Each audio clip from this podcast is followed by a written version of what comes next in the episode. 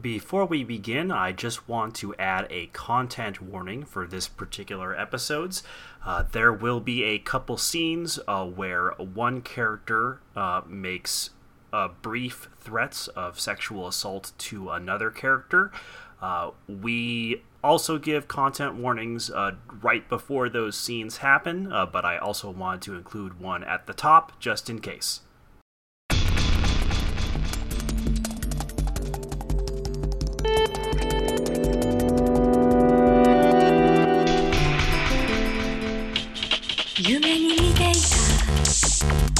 あの日の影に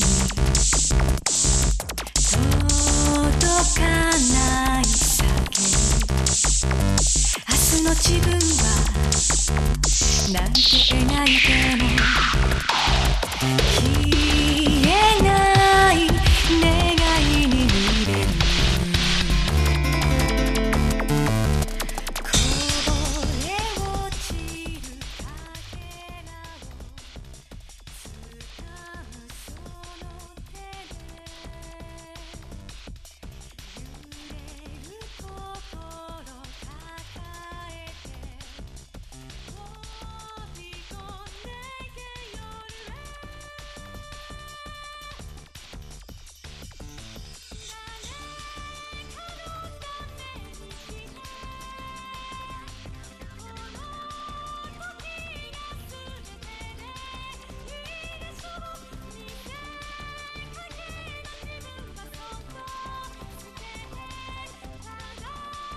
Welcome to I Got Sucked Off by Historical King Arthur, a sincere and critical analysis of fate, the series in which you fuck the mythological King Arthur for magic power. Uh, I'm Sierra, my pronouns are she, her. I'm Dustin. My pronouns are he, they, and our title is no longer a lie. Yeah, I was super expecting it to just be a lie. I didn't think it was true. Honestly, I'm a little disappointed it happened. It was gonna be way funnier if it, like, just never actually happened. Yeah. oh, oh well. There's another Um, sex scene in this one, if it's not clear. Yeah, we'll be doing another timestamp for it. Uh, We we won't be doing like a. a uh, I don't think we'll be doing like the the shorter summaries from here on out, um, just because it's kind of awkward. Yeah. Uh, and and also from here, also especially with Heaven's Feel, there's there's going to be a lot of sex scenes comparatively. Yeah. I also like this sex scene is just like they fuck. It's emotional. The end. Yeah. That, that's the shorter summary. Yeah, There is uh-huh. not nearly as much going on in this sex scene as the first one. Yeah. So I think uh, I'm gonna save voice actors for later um, Mhm. because the the two I'm covering will. Uh, well, one of them is a spoiler, so I want to wait until that spoiler actually happens. Sure. Um, so we'll just go ahead and dive into day 13 because Jesus Christ, there's a lot to. My my summaries were long for these days. These were long fucking days. I so I Yeah. played this during my shift at work because I work overnights and it was dead. Uh, it just basically took me my whole shift. Yeah, yeah, no, that sounds about right. Um, yeah. Uh, so day thirteen, uh, Shiro dreams once again about Saber's past and the loneliness being king, the loneliness that being king entailed. He notices one common thread among all ten years of her memories as king: no one talked to her. She was only idolized. However, her knights were unhappy with her tactics, since she would sacrifice one village to save ten, but her knights thought that only the invaders should be the ones dying. Uh, she killed her emotions to save her kingdom, and this resulted in the kingdom revolting against her. Yeah, it, it's Uh, mostly just a reiteration of the way that um it- there, there was uh, the way she was instrumentalized and turned into a function rather than a person and when placed in a position where there is no satisfactory resolution for people uh, because people are irrational beings um, there is no and her uh, inability to complete that function that folks had conceived as her entire existence uh, they no longer were willing to accept her. And like th- this is a demonstration of like the ways that instrumentalization and uh, dehumanization can like deeply harm someone, even beyond uh, just like the emotional harm. Is like it, once you are no longer able to fill that function, your value is gone because that is what your value had been based upon. Yeah, it also it also strikes me like literally just now the the thought struck me. Um, I don't know honestly why it took me this long to come to this thought, but like if like we know Saber is like a really good person. like what like when she, when she drops like her whole I am a servant act, like she is a very pure-hearted and kind and gentle person at heart um, who just wants to do good.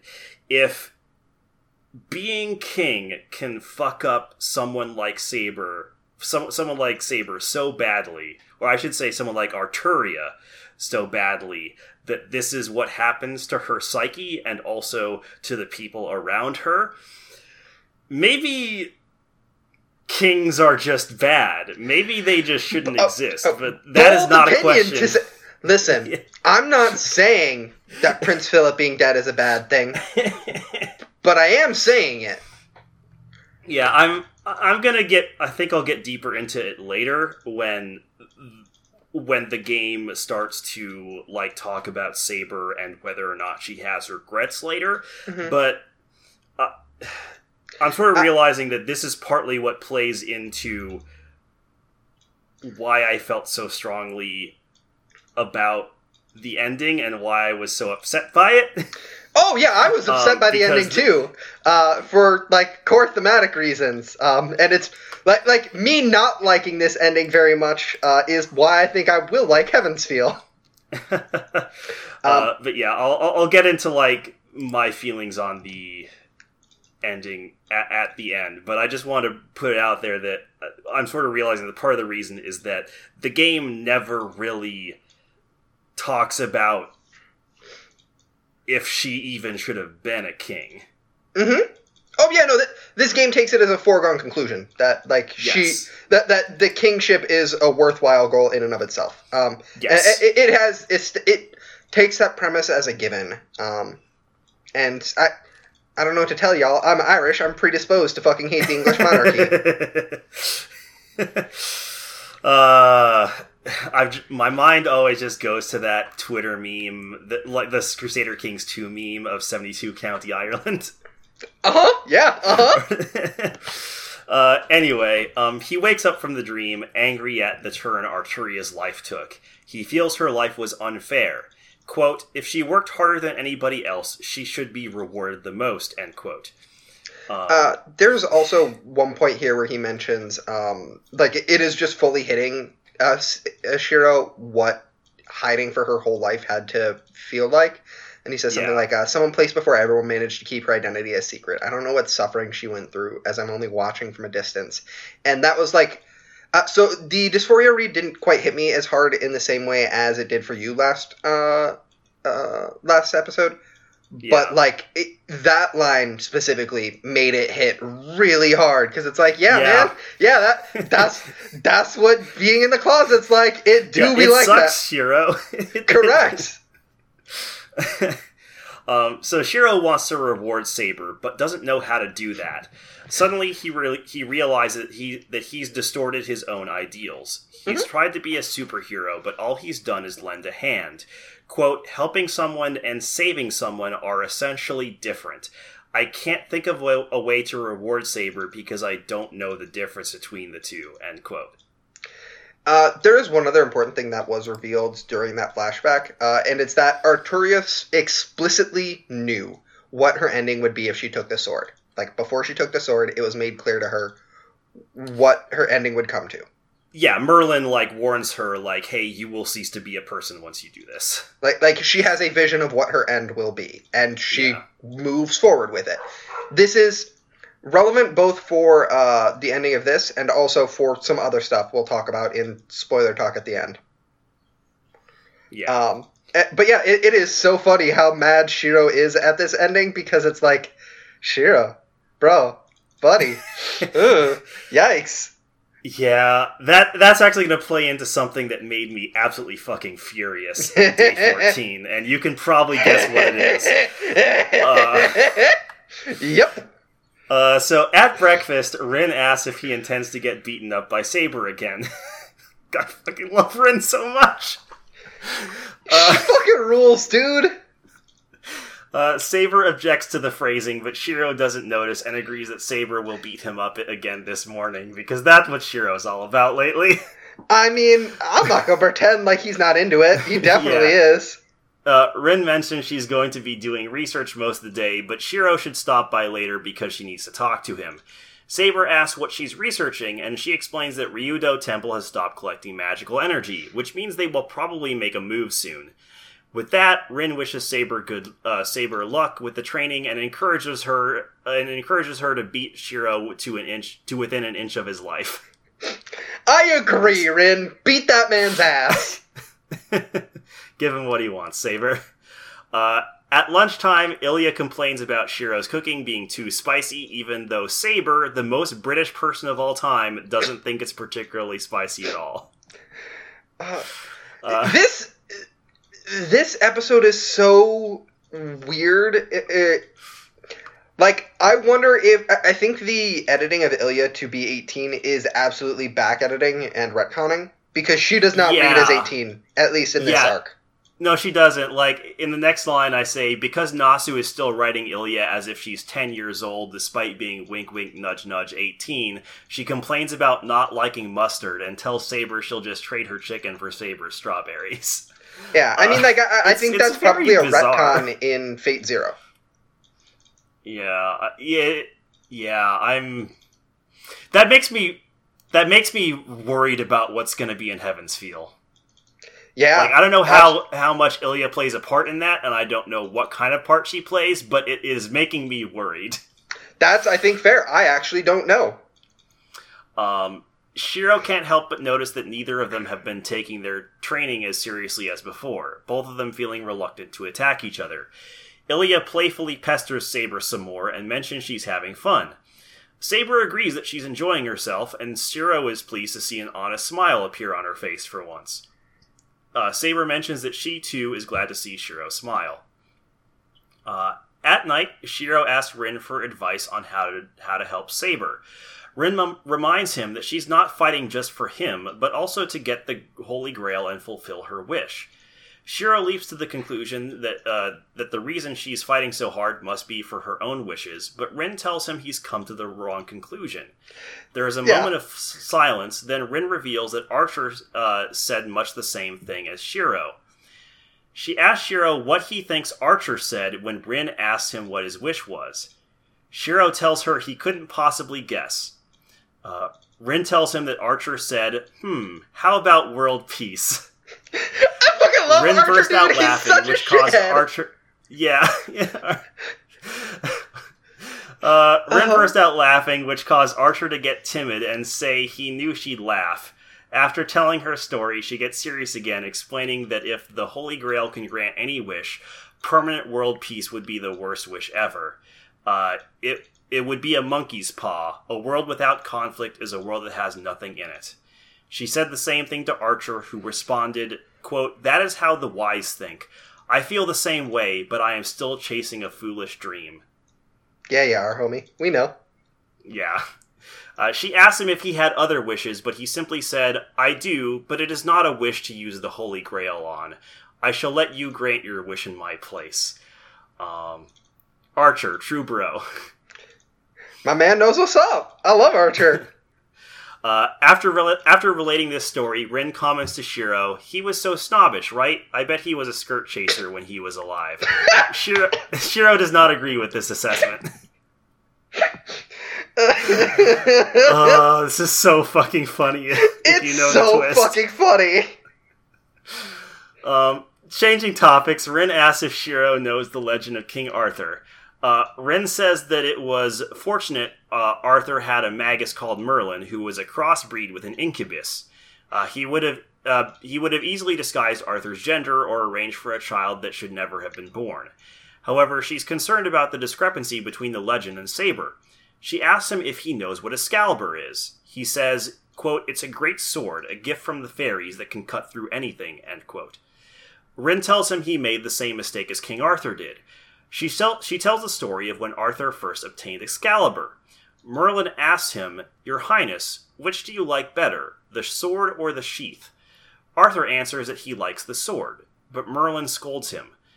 Quote, Please make no mistake here. The sword slashes the enemy, but the sheath protects you. As long as you have the sheath on you, you will spill no blood and take no wounds. You should truly value the sheath, not the sword. End quote. During this whole scene, Rin does voices for Merlin and or Arthur, and it's adorable.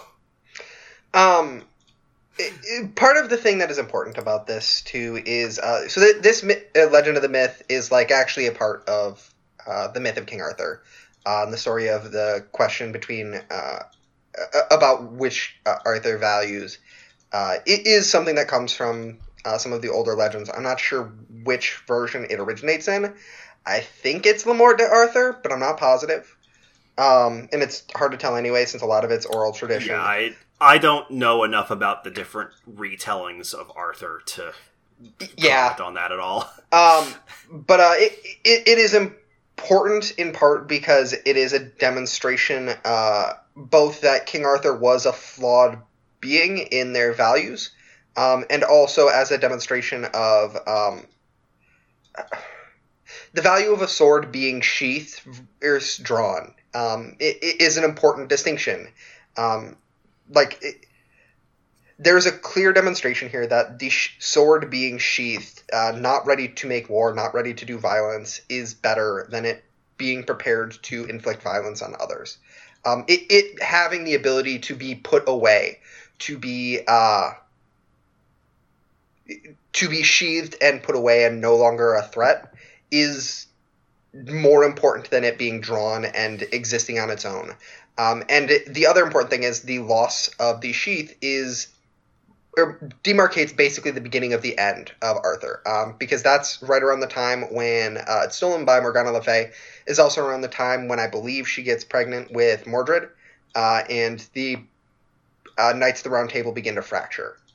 Yeah. Um, and so, like the loss of this sheath, the inability to put it away, or put Excalibur away any longer, uh, the constant chase of violence uh, ends up being part of what brings uh, the Knights of the Round Table to death.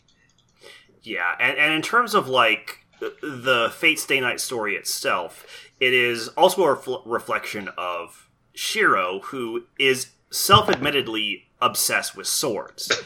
My man fucking loves him a sword. yeah, dude loves uh, swords, um, and like that is partly why his like ideology is so flawed, uh, because all he can think of, think about is like um, doing violence or or redirecting violence unto himself. Um, Yeah. he cannot think He's of a other solutions bitch. to problems. Um, and Rin is desperately trying to get that through his thick skull. Rin, I agree. He is a stupid bitch. Uh, so, moving on, Excalibur should make Saber heal right away, but instead she seems to be healing using a large amount of magical energy. However, Shiro, Shiro reminds Rin that the reason she dies in her legend is because the sheath was stolen, um, which gets Rin embarrassed because she forgot something. Like- I love Rin. She's such an idiot. Uh, he also asks why she cares if Saber gets hurt. Rin gets flustered, saying even she makes mistakes once in a while, and explains, I just lost myself thinking she'd be invincible if that was the case. Rin, Uh, that's not like I care about Saber or anything. Ba-ba-ba-baka. I just think it would be cool to have an invincible sword wife. Uh, Rin, just fucking stab Shiro and marry Saber. That would make everybody's life better. Well, Uh. not Shiro, but you know. Yeah. Uh, at dinner, Shiro resolves to ask Saber about her motivations, but he decides he needs to be subtle about it. So he so he asks the group, "quote Just hypothetically, what should we do if we win the Holy Grail War?" End quote. I love that his version of subtle is I will ask them directly yeah. in turn. So just out of curiosity, yeah, uh, Saber, Ilya, and Rin all appear confused about why he's asking this question. Rin says she never really thought about what she wanted if she won because her objective was just to win. Uh, Ilya then gets in a sick burn that briefly makes me like Ilya again. Quote, I'm stunned. You seem to be the one thinking the most, but you're actually the one who thinks the least. End quote. It fucking rules, dude. Uh, Uh, and then it turns out she was thinking exactly the same amount. Yeah. Uh, Rin counters by asking Ilya what she wants. Ilya also doesn't know. She was just told the Holy Grail is hers, so she shouldn't give it to anyone. Mhm. Uh, she's just here because the war itself is fun. Uh, Shiro asks Saber what her wish is, but she refuses to answer. Ilya spec- speculates she wants a second life since she's she was told that's what all servants want the Grail for. However, Saber says she doesn't care about getting a second life. She reveals she became a servant in exchange for obtaining the Holy Grail, which means she became a servant of her own free will. Uh, Rin explains that normally heroic spirits are created when a living hero makes a contract with something. To obtain what they want, they agree to give their existence to protecting the world after their death, essentially paying off the debt they owe by becoming a heroic spirit. However, Arthur did not need help to become a hero. Instead, she requested a different exchange after becoming uh, after becoming a hero. She needed the Holy Grail in her final moments, and that's why she made a contract. But she never did obtain the Holy Grail while she was alive. Until she obtains the Grail, King Arthur cannot die. She has been stopped in time since the day of her quote unquote death. The real reason Shiro cannot turn turn her into spirit form isn't because he's inexperienced, it's because she hasn't died yet. Until she obtains the Grail, the world will continually summon her body from the moment before her death into any spot in the timeline where she has a chance of obtaining the Grail. Once she gets the Grail, she will be returned to the moment of her death and finish playing out her life. Then she will die and finally become a true heroic spirit. This means Saber in her current form can still learn and have memories of the previous time she was summoned because she is not a copy that disappears once her time in the war is over.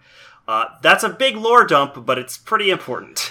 Yes. It, so, like, a core thing that happens here is basically um, er, is two basic details.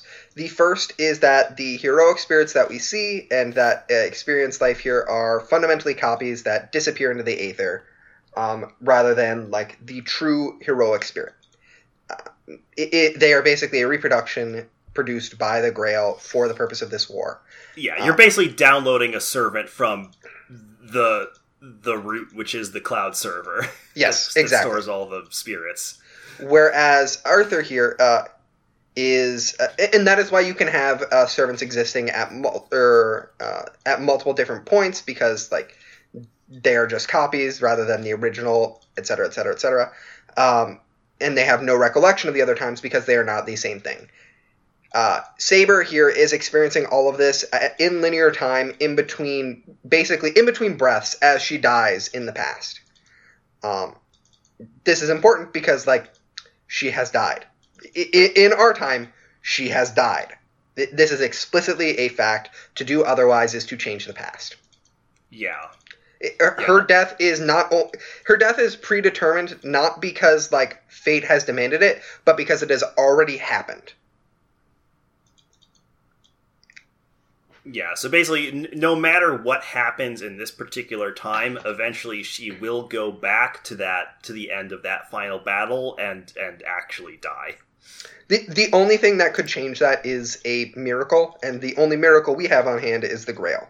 Yeah, uh, and she has Um, already been clear she is not using the grail for herself Mm-hmm. Um, Rin explains that. Uh, oh wait, hold on. Uh, Rin objects, saying that if she took the Holy Grail back to her time, that would be altering the past.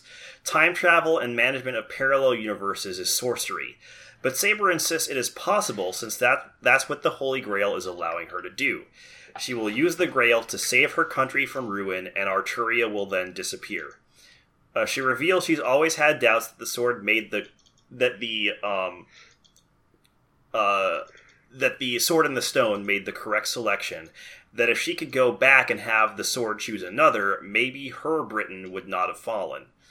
Uh, for once in his life, Shiro is right to be angry about Saber's resolve. Uh, he argues that she did fulfill her duties as king. There is no need for her to still feel bebo- still feel beholden to her country, and she should use the Grail for her own wish. Yeah, his quote uh, is uh, ridiculous. There's no salvation there, even if she did redo everything. And there is a more, more appropriate king, and her country lasts longer as a result. And even if she is saved, it's a lie. Even if everyone around her becomes happy, the 10 years she fought can't just disappear.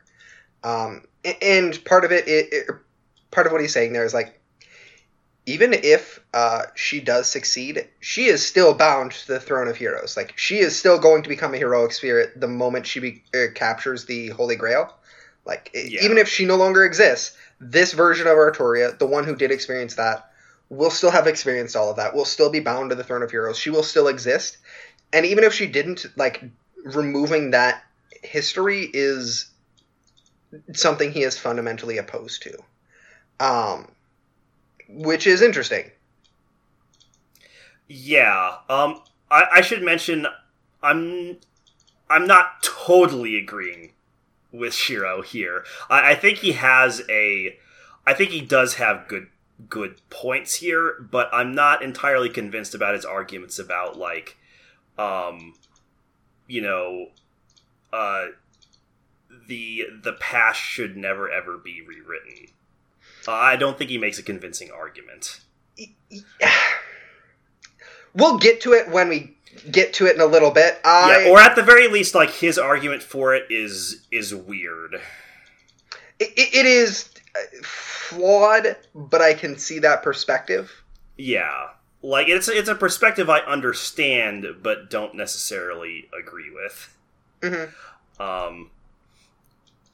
Uh, so on on the uh, uh, again, I since these days were so long, I did not bother doing any of the bad routes. hmm Um, so on the correct route, uh, Shiro tells Tosaka. Oh wait, sorry, uh, I skipped a part here. Um, okay, here we go. Shiro is interrupted as his house alarms chime and everything goes dark. Uh, Shiro can sense at least twenty magical signatures around the house, but they feel like empty puppets.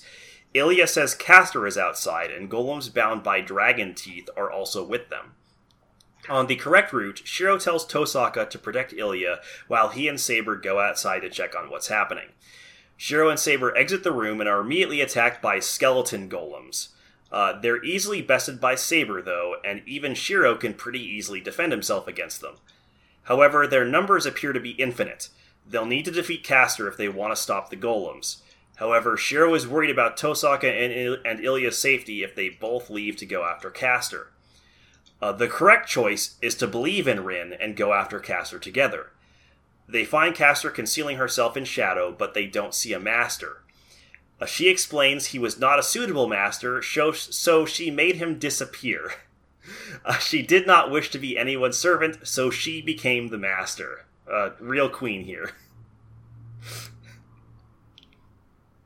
Yeah, it's it's fucking great. Yeah, uh, we'll get more of her in Unlimited Blade Works. Uh, she's rad. Mhm. Um, Saber rushes to attack Castor, uh, but she drops her shadowy guise and, cra- and casts great magic with just one word. Saber instantly freezes in place. She reveals she was a mage who lived in the Age of Gods, which means her magic must look like sorcery.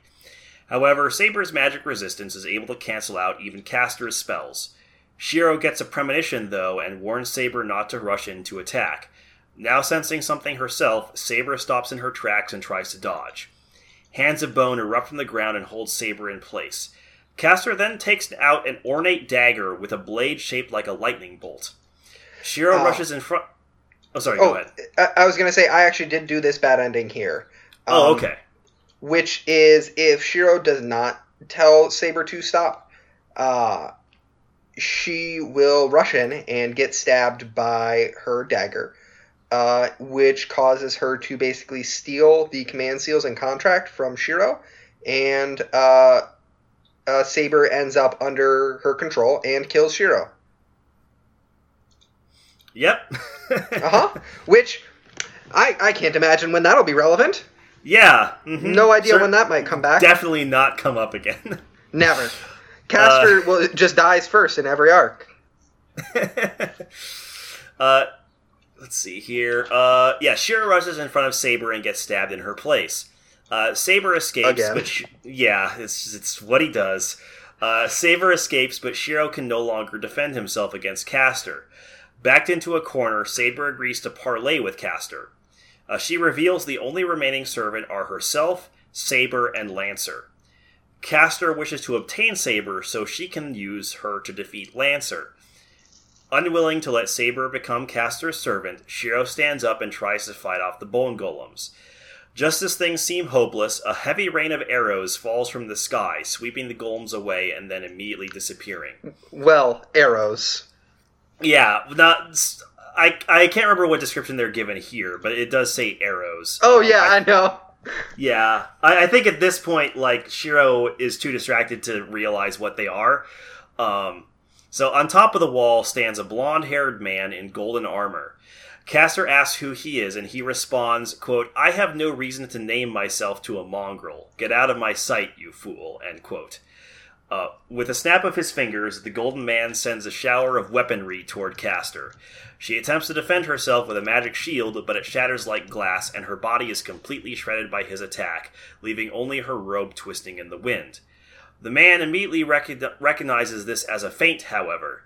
The robe sprouts wind and it, wings, sorry, the robe sprouts wings and attempts to fly away, but the man creates a dislocation in the sky that swallows the black robe. Caster's real body is revealed and it is immediately pierced by a storm of swords. With Caster defeated, um, there's actually a part here where it mentions it's because of Caster's innate healing, it takes her like 10 seconds of intense pain to die, which real fucked up. Yeah, it's not great. I kind of hated every part of that. It was. yeah, they they really revel in Caster getting just shredded. I mean, yeah. Th- this visual novel really likes seeing women in pain in a way that's like deeply uncomfortable a lot of the time. Yeah, there's so I only I primarily know Gilgamesh shit. I, whatever, it doesn't matter. This is Gilgamesh, guys. Yeah, I primarily know Gilgamesh from uh, Fate Zero and Unlimited Blade Works. Um, but like, there are. uh, So I was kind of surprised in the Fate route. With How, fucking monstrously Gilgamesh- reprehensible everything about Gilgamesh is written. Yeah, it's it's a real stark contrast to his Um, other appearances so- that I've seen. I actually want to give a content warning here. Um, there will be sexual assault and rape mentions. Uh, there is nothing that is actually explicitly done, but there is uh, attempts and threats of it throughout the rest of this arc, specifically by Gilgamesh.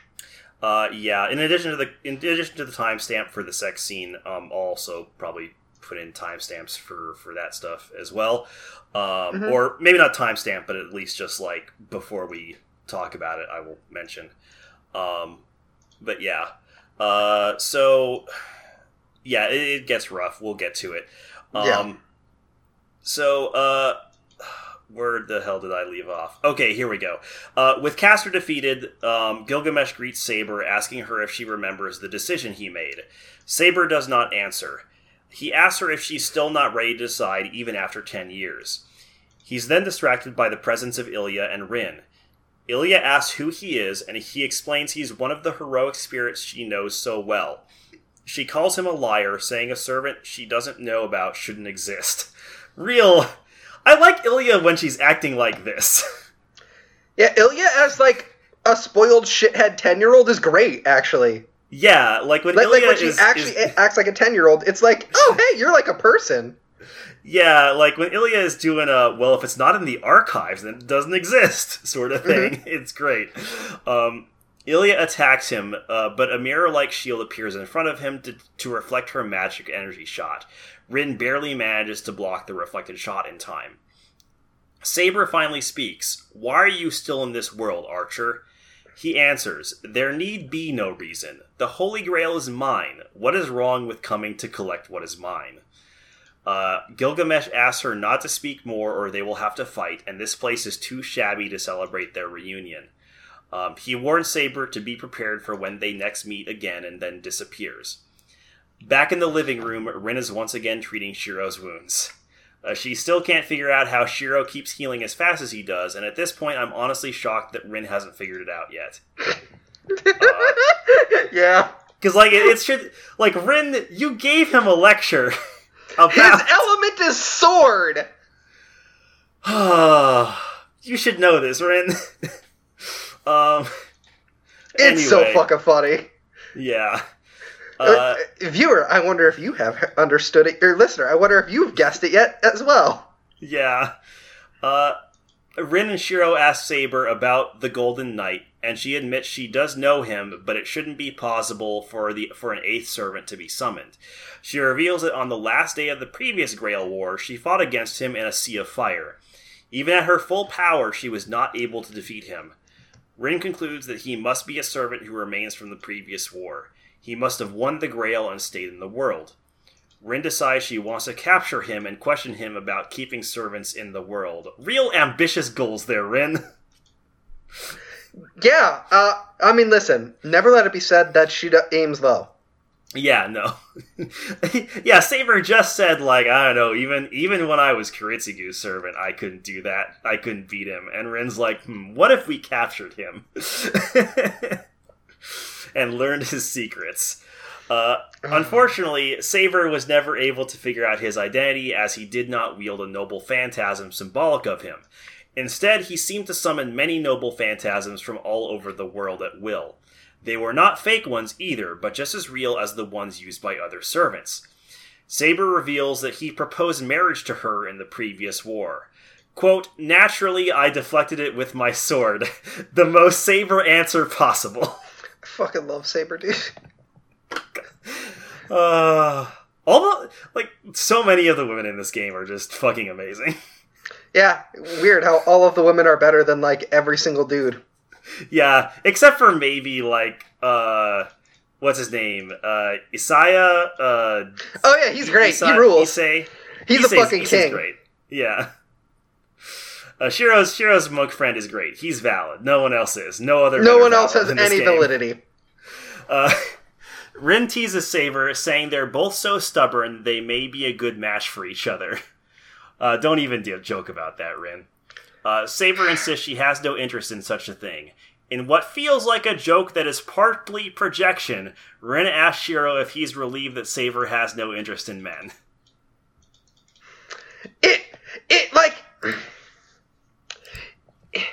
if they did anything more outside of this scene or gave Rin like any camera focus at all, I would be like, yeah, it does feel like projection, but it's not. Like it's definitely just comedic relief. Like there's Yeah. nothing here. Yeah, no. Um, it's this is definitely just wishful thinking on my part uh, because I we get like no. wasn't. Yeah, because past the prologue, we get no interiority from Rin. I mean, like we get that sex scene, and like we, there was a lot happening in that sex scene, and then they're like, and we're just gonna drop all that because Yeah. who gives a fuck? It's not her turn.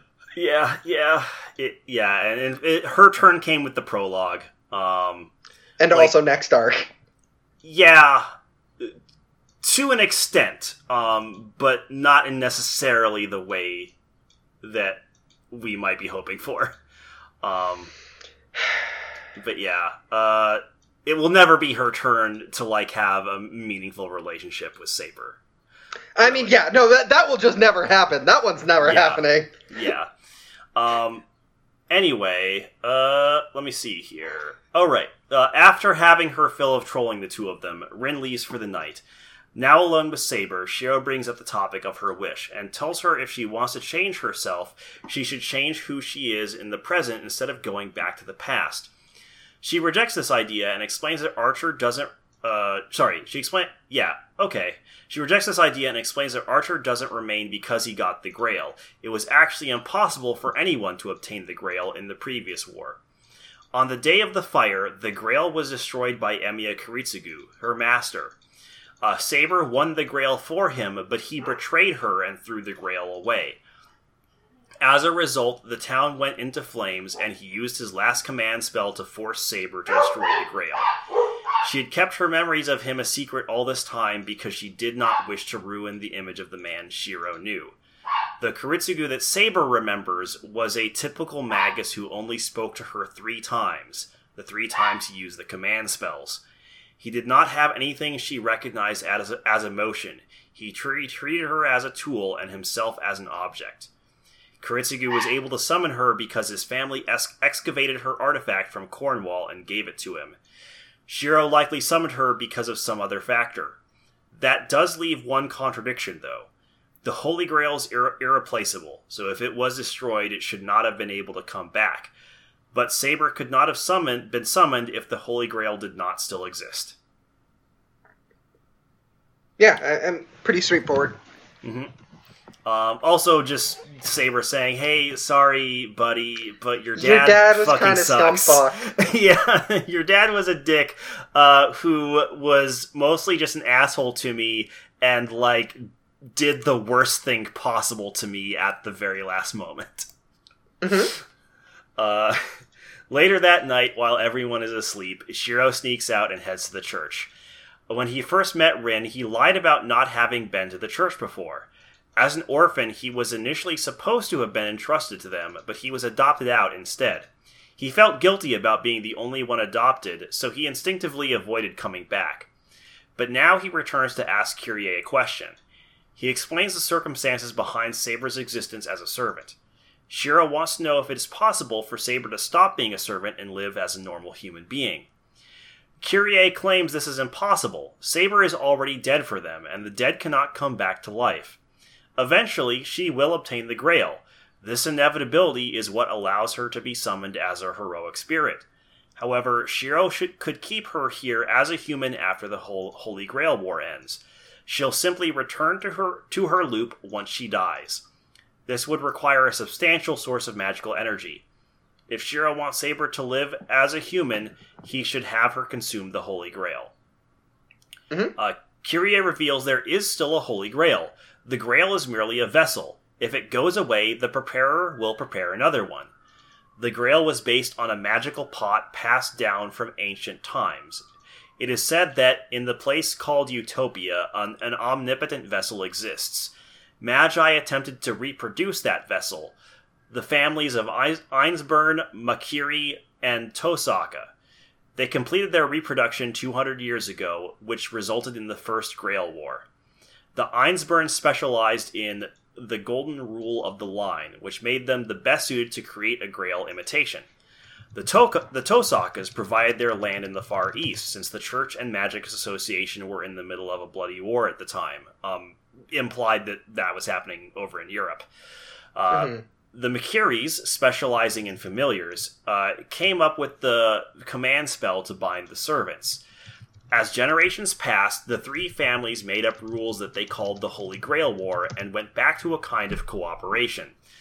Um, since the Einzberns were betrayed by Kiritsugu during the last war, they have thrown in their greatest trump card for this one. Ilya is now the holder of the Holy Grail. Yeah. So uh, one thing that is important with this is uh, this is the straight up acknowledgement that yes, this Holy Grail is not like the Holy Holy Grail. Um, Yeah, much like the heroic spirits that get summoned, it is just a copy of the original. it, not only that, this one is only 200 years old. It is a creation of three specific mage uh, families, and we all know how uh, benevolent those mage families are. So I'm sure there's Oh, nothing yeah. wrong with it. Uh-huh. Uh, and the other important thing here is so I, I think this is worth mentioning for uh, Saber. Uh, Saber's story read to me like a fucking loan shark finally getting their hands on somebody who they'd never been able to have in debt to them before. yeah. Like Saber is one of the few heroes to become a hero without need uh, need for help from the throne or the root. Like they, she manages to get to hero status all on her own. Uh, well, and with Merlin, who is a whole Yeah, separate. yeah. Merlin's a, yeah, Merlin's like a half demon. He's he's special. Yeah. Um, and in her dying minutes, like Saber is finally like desperate enough that the Throne of Heroes is able to uh, get a hold get a hold of her. Yeah, However- and she does it for Britain, a real shithole of a country. Yes. However, the Holy Grail she is attempting to get here did not exist then. This Holy Grail is only 200 years old, yeah, and it still will fu- fulfill the conditions. Not only that, this Holy Grail is a sham in so many different ways, and yet achieving it will still allow her to fulfill the conditions, which immediately makes me wildly distrustful of uh, the Throne of Heroes and the structure as a whole. yeah, Like, it, I I mean, like that is the thing. Like, it, it is, it is entirely disinterested in actually serving her needs, as it is like getting what it wants. Yeah, uh huh. The Grail is bad. Yes, uh huh. The the Grail is bad. The servant system is bad, and like there is also like a, a there is implied to be other Holy Grail wars and other Holy Grail instances. So like it is possible she was summoned for those as well. But like this Holy Grail at least is a sham that only existed some like thirteen hundred years after her death. yeah, it's it's interesting. Mhm. Um, I can't remember what the lore is behind previous Grail wars. Uh, I'm actually Uh, not even sure if previous Grail wars happened before So the one that was created by the three Magi families. But Uh, so he mentioned, or, or Kirei mentions at the very beginning that there is, uh, oh right, he did Like, say something about that, didn't he? there is a ton of holy grails. Oh or, right, uh, yeah. He he mentioned thi- that there have been this is other like objects that were that the church Yes. considered to be Grail equivalent. So they, he said this is the 726th holy grail to appear. Yeah, so not necessarily. Yeah, so the thing is that uh, uh, the Grail War is a very specific thing Yes. that was created whole cloth by the three mage families. Yes. But there have been other Grails that could have been, well, Grail like objects that could have been obtained. So it's potentially possible that she was summoned in conjunction to acquiring those, um, but like not super likely. The Holy Grail War is a specific ritual designed like to exploit basically a loop. Like Yeah, the, the whole find out- Zero summoning itself seems to be specifically tied to the ritual of the Grail War. um, everything we find out about the Holy Grail War makes it feel like the mages have basically hacked the structure uh, to get access to something that they shouldn't have. Yeah. Like they would, yeah. uh, Which I mean, that would that would be on par for mages. Mm hmm Um, it's all just mages trying to just get something they they should not be meddling with. Uh, Shiro asks Kirei, Kirei about the eighth servant, and he seems surprised by this information. He quickly composes himself, though, and he explains that Archer likely maintained himself by continuing to gather souls. Someone else is probably concealing his presence, a magus who knew about the Grail War but did not become a master. Kirei says that the old Makiri could have done this, but he already retired. As a supervisor of the war, however, uh, Kirei uh, will investigate, um, since he cannot let an extra presence in the war continue to exist. Uh, he tells Shiro to concentrate on Lancer, and he will investigate Archer. Uh, Shiro leaves the church to grapple with a contradiction. If he wants to save Saber from disappearing, he will need to bet- betray her as his father did and use a command spell to force her to drink from the Grail. Because the thing is, if she drinks from the Grail, she consumes its magical power, which means she can no longer use it to do what she wanted to do. Mhm. Uh, he returns home to find Rin waiting to greet him. She takes him to her room to talk. Uh, Shiro mentions that Saber should never have become a servant, and Rin tells him that her archer said the same thing. He regretted becoming a servant and doesn't want Saber to experience the same thing. Uh, Rin speculates, uh, which, hmm. I, I sort of breezed Uh-huh. past that, but it is interesting that uh, Archer mentions making a contract and regretting it. Yes. Uh huh. Um, That is one of the things I thought was interesting. Like, uh, uh, so the important thing to know here about uh, the ending of this fate route is it almost does more legwork for setting up Unlimited Blade Works than it does resolving its own ending. Yeah, uh-huh. Uh Rin speculates that even though Archer seemed to hate Saber, he might have been a knight with some connection to her. She noticed he was going easy on her when they first fought. Shiro finds it odd, though, that Saber didn't recognize Archer. Rin says it's not that weird for a king to not know uh, all of her people, and she probably just forgot him. Rin. uh, Oh yeah, this entire conversation is just foreshadowing for an entirely different route. I know it's uh, so good. Rin asks what he wants to do tomorrow, and he responds that he'll go on a date. Rin bursts out laughing, saying the idea is great and amazingly selfish. In an uncharacteristically sincere moment, Rin tells him, Do your best on the date. I like you guys. Uh, yeah, this is the moment. I, by the way, where I wrote uh, "This is coward shit." um, because they're just straight sprinting away from any of that pre-established tension that was built into that previous sex scene in the search of like cleaner, happier resolutions and endings. Yeah, and because they're Rin just- just Grin just immediately moves out of the way. Yeah, it, Rin stops existing as a character outside of serving plot functions. yeah, she is now Like- exposition girl. and like that's really frustrating like there was an interesting dynamic here and like there is character work to be done and instead they're just like eh, what if we didn't bother Yeah, like because the thing about these scenes is like, um, in a different context where like that sex scene didn't happen, um, like I I really like the line. I really like this line from Rin, um, because Yeah. it is her like being since like being legitimately sincere and emotional um towards these two in a way that she almost never is. And, and, like blatantly showing that you know despite her best efforts she ha- she has become attached to these people and she and she wants to see them like have good lives. But uh that is like that is not the context that we are living in right now. Uh and it basically just to to make that line um like try and work you basically just have to have Rin just completely abandon her own like feelings and attachments to these people too.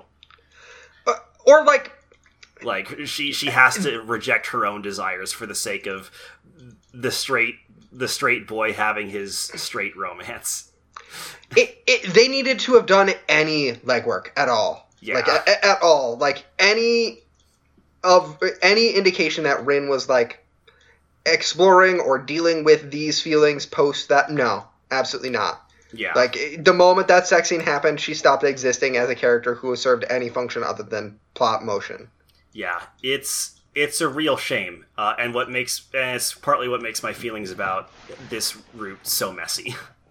Um day 14 uh actually before i start day 14 um i'm actually going to go ahead and do the voice actors now. Um, Okay. Because we uh, did just meet um, Gilgamesh and Kirei. Uh, so Gilgamesh uh, is voiced by uh, Tomokazu Seki.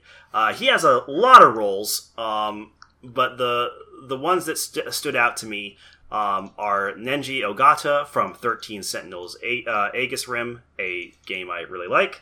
Um, Kanji Tatsumi from Persona 4. Uh, Domon Kashu from G Gundam. Uh, he uh, you will feel his shining finger. Um, Vice from Skies of Arcadia, Daru from Steins Gate, which is maybe the most different role from Gilgamesh that you could possibly have, Mm-hmm. uh, and Nicholas from Granblue Fantasy, just a very a very pure mecha boy. Uh, a real, uh, a a real um, diversity there, of uh, filled with Yeah. characters I really like. Uh, then for uh, Kirei Kotomine, uh, he's played by uh, Joji Nakata.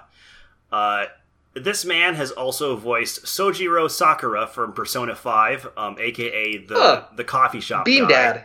Yeah, Bean Dad. the, the the less problematic Bean Dad. Well, mm, I wouldn't Uh, go that far. uh, Luxord from Kingdom Hearts 3. Fuck off. well, well, well, the Kingdom Hearts series, I should say. But yeah, he's, he's Luxord. Uh, Sol Badguy from Guilty Gear. Fuck yes. Hell yeah. Fuck yes, dude. That rules. And maybe my favorite, Albert Wesker from Resident Evil. Sorry, I, I just have smell of the game stuck in my head. Anything you're saying is going in one ear and out the other. But yeah, he's also Albert Wesker from Resident Evil. Okay. Uh, so yeah, like real, real solid list of characters there. Real, yeah, real list uh-huh. of shitheads. Fuck yeah. Sol rules. Uh, I fucking yeah. love Sol. Uh, and I love, I love Sol. I love Albert Wesker. Um, great characters, fantastic. Absolutely. Uh, Albert Wesker sucks in very similar ways that that Kirei sucks. Honestly. That makes sense. Um. All right, so yeah, day fourteen. Uh, Shiro wakes up determined to take Saber on a date. Unfortunately, he has no idea what they'll actually do on this date. Fucking useless man. He decides to just wing it and hopes for the best, because that always works. Uh, yeah, it's worked great for him every time so far. In the living room, Saber pro- pro- proposes searching the neighborhood for Lancer, but Shiro says they're just going to hang out. Saber is confused, and Rin tries desperately to suppress her laughter in the background. Um, that fucking rules. Rin just being a shithead in the back is yeah, great. yeah. So I should mention this whole time, like the the art for this scene is like Saber in the foreground, Rin in the background, and like Rin isn't speaking, but like as Saber and Shiro have their lines appear across the screen, you just see her art changing to like be more and more of a gremlin trying to suppress her laughter and like clearly so fucking clearly funny. not wanting to butt in but It's, Uh, it's- so good. I love it. Uh, Shiro tries to tell her directly what that they're going out on a date, but Saber is so repressed that she asks him to explain what a date is. Rin gets frustrated by Shiro explaining things terribly, so she interjects. She tells Saber that it's a chance for a man to appeal to a woman he likes. Saber finally understands, but only decides to go because he insists he'd go into town even if she stayed behind. Uh, the two of them go out and board the bus to the neighboring town. Uh, upon arriving in town, she asks him what he intends for them to do first. He asks her what she wants to do, but she doesn't have enough knowledge of the current time to come to that kind of decision. She scolds him for taking a day of rest without even having a plan. Uh, Shiro counters by saying, "Yeah." Shiro counters by saying if she doesn't want to go on a date, he'll think of something else. Uh, she relents, saying he doesn't have to go that far. He takes her hand and takes her to a variety of places, including a boutique, a bowling alley, feeding birds, feeding birds in the park, and an antique store. However, no matter where they go, Saber remains silent and refuses to smile. For lunch, he takes her to a place that Rin, Rin recommended, the only advice that Rin gave him for their date. Being Rin, the place she recommended is, is much fancier than anything Shiro has experience with, and he has no idea what to order. uh, Rin just trying to legitimately. I can't decide if Rin did this knowing that Shiro would be completely out of uh, out of his normal experience here, or if she recommended that restaurant because that's where she just normally goes, and she I don't thinks see it's why it can't like be both. tot- yeah, it could just be both. I, I'm pretty sure it. Like, I, I think she is like, okay, Saber deserves to have a nice date. This is a great place for a date. Also, Shiro is absolutely not going to go this place on his own. Also, it will be very funny. yeah, Shiro will not know what any of these menu items are. Uh huh. Um, they both order a simple lunch, and Saber appears content drinking English tea. In one last gambit to make Saber happy, Shiro tries bringing her to the biggest stuffed animal shop in town. Uh, this this place is a little fraught. Uh, Shiro claims men aren't allowed in, but that's not actually true. He's just terrified of bucking gender norms because he's a fucking coward. This whole Um, fucking scene is insufferable because Yeah. Shiro is like sighing like a bitch and like a put upon boyfriend the entire time. When a he's the one who fucking dragged her along, and b this is the first place she's been where she seems to like actively be interested in enjoying herself. Yeah. And he literally is explicitly like heavy sighing all the time to the point where Saber's like, "Do you, do you want to go somewhere else? It's fine. We can go somewhere else." Because he's embarrassed because the other girls in the shop are staring at him. It's like, fucking have. Who gives a shit? You're with a hot girlfriend. Just let. Who's actually legitimately enjoying being here. Just It- ignore it's- them. It's so insufferable how he is just like making the first place she has shown active interest in uh, be something she can't actually enjoy. It, it like actively made me very upset. This made me almost as mad as Shiro being unwilling to eat pussy. uh, he asks if there's an, an uh, he asks if there's an animal she likes, and she asks if it's strange that she thinks lions and panthers are lovely. uh, no, la- that's the most on No, par thing she could have said. Yeah, he laughs at Saber, worrying that that's weird. Uh, as they walk through the store, Saber notices that he's uncomfortable and tells him he should just stop trying to treat her as a woman and go back to treating her as a servant. Uh, Shiro argues he's not behaving any differently than normal, and uh, she suddenly realizes that he's right. From the beginning, he's never treated her like a servant. Um, yeah, mixed. Yeah, so partly he's right, but also partly he is being a dick here. Yeah, I mean, he's Um, being an asshole. Like he he is behaving fairly normally toward uh, Saber in terms of like treating her much as he has since the beginning, but also Saber is right that like he is being weirdly reluctant to, you know, enjoy this time with her. Yeah, and like on the one hand, Um, I kind of get it in that it's like he is putting so much effort forward that like it can be hard sometimes to have fun when you're doing that. But also like, man, you are being the weirdest fucking dude possible. Like, Yeah. be fucking regular. uh, despite the date being largely a failure, Shiro is glad that they were able to spend one day together that didn't involve Saber fighting. On their walk back home, Saber About notices that. Rub. Mm, Sorry, go ahead. Oh, I just said uh, uh, about that Oh yeah, since that's about to change. yeah, yeah. Uh, on their walk back home, uh, Saber notices rubble in the river and remarks that she caused it. She used her noble phantasm here, causing the river to temporarily dry up and destroy a ship that was anchored there. Kiritsugu had secretly placed the ship there to reduce the power of Excalibur. Uh, Shiro asks if she had fun today. She says yes, and he says they should go again someday. She shakes her head, saying a day like today is merely denying her own existence as a servant. Shiro, not willing to give up, questions whether she actually wants to be a servant. She is good at fighting, yes, but she doesn't seem to enjoy it.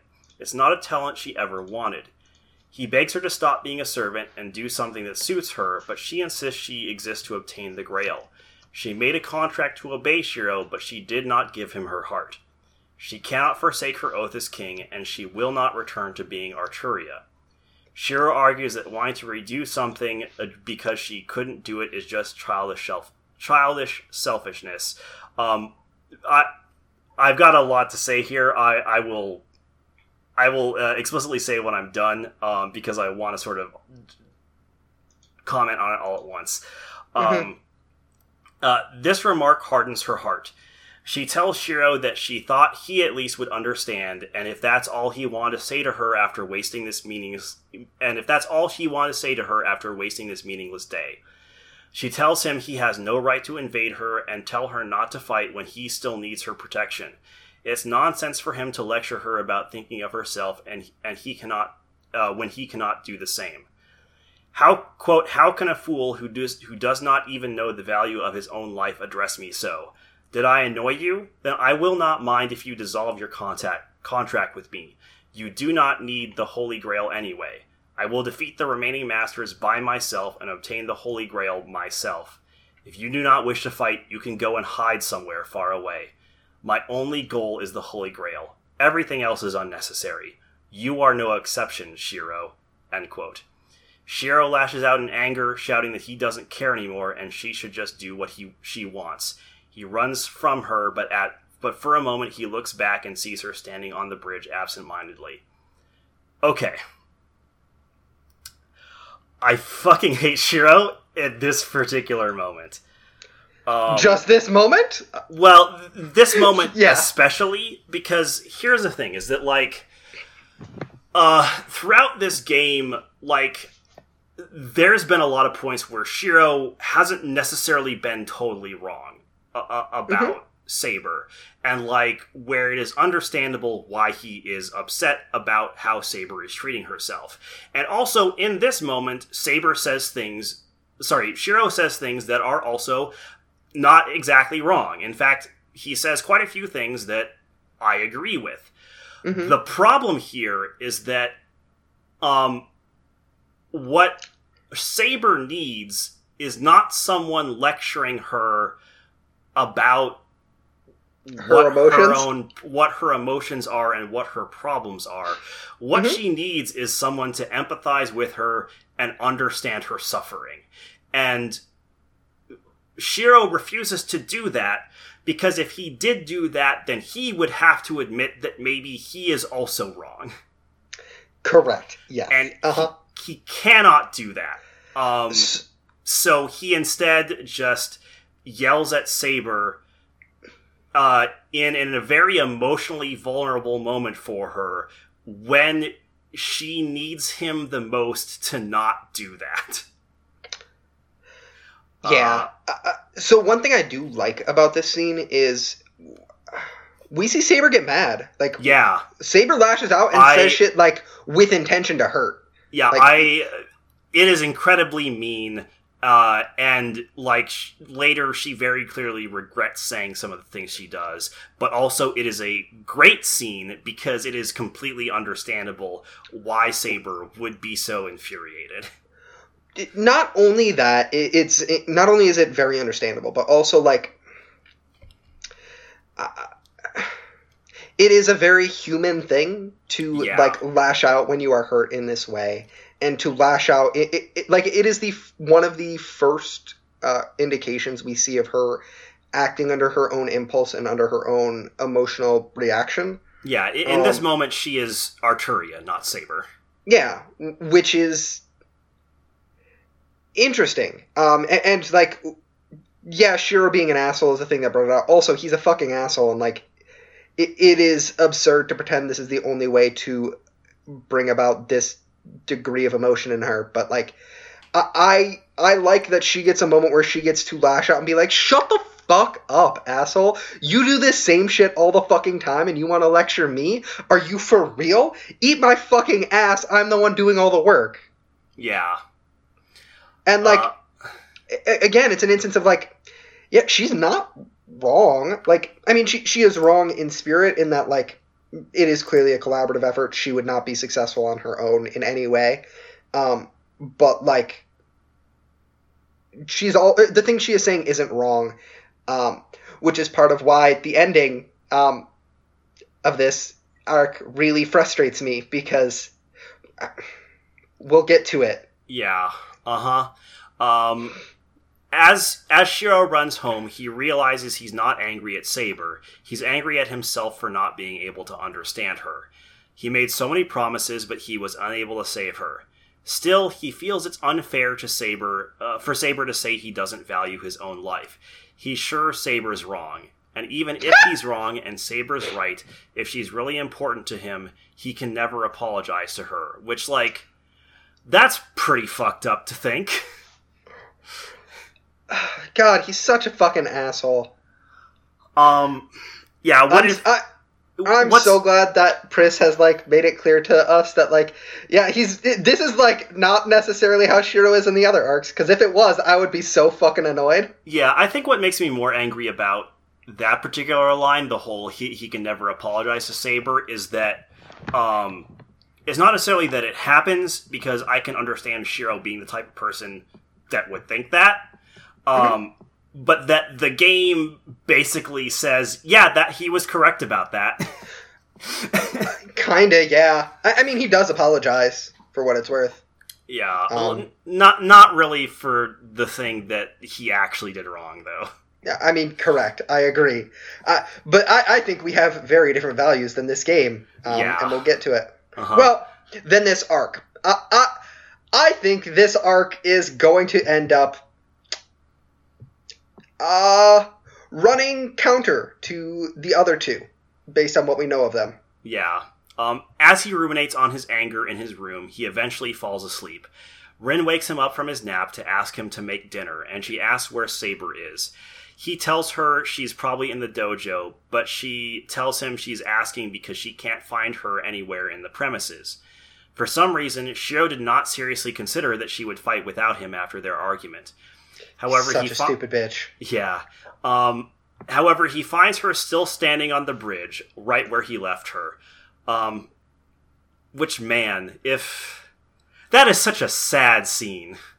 hmm Like, just. just Because, like, initially, uh, when I got to this point, I was like, oh, and this is, like, where the next fight is going to happen. Like, Shiro is going to find her missing from the bridge and, and like, going to have to track down where she's fighting but it's actually almost more depressing that she's just still standing there unsure what to do.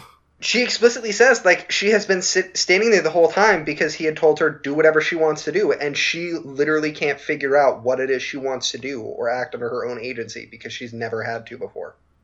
Yeah, uh, in in a in a context where like this whole argument is and the aftermath of it is handled better, I love this scene.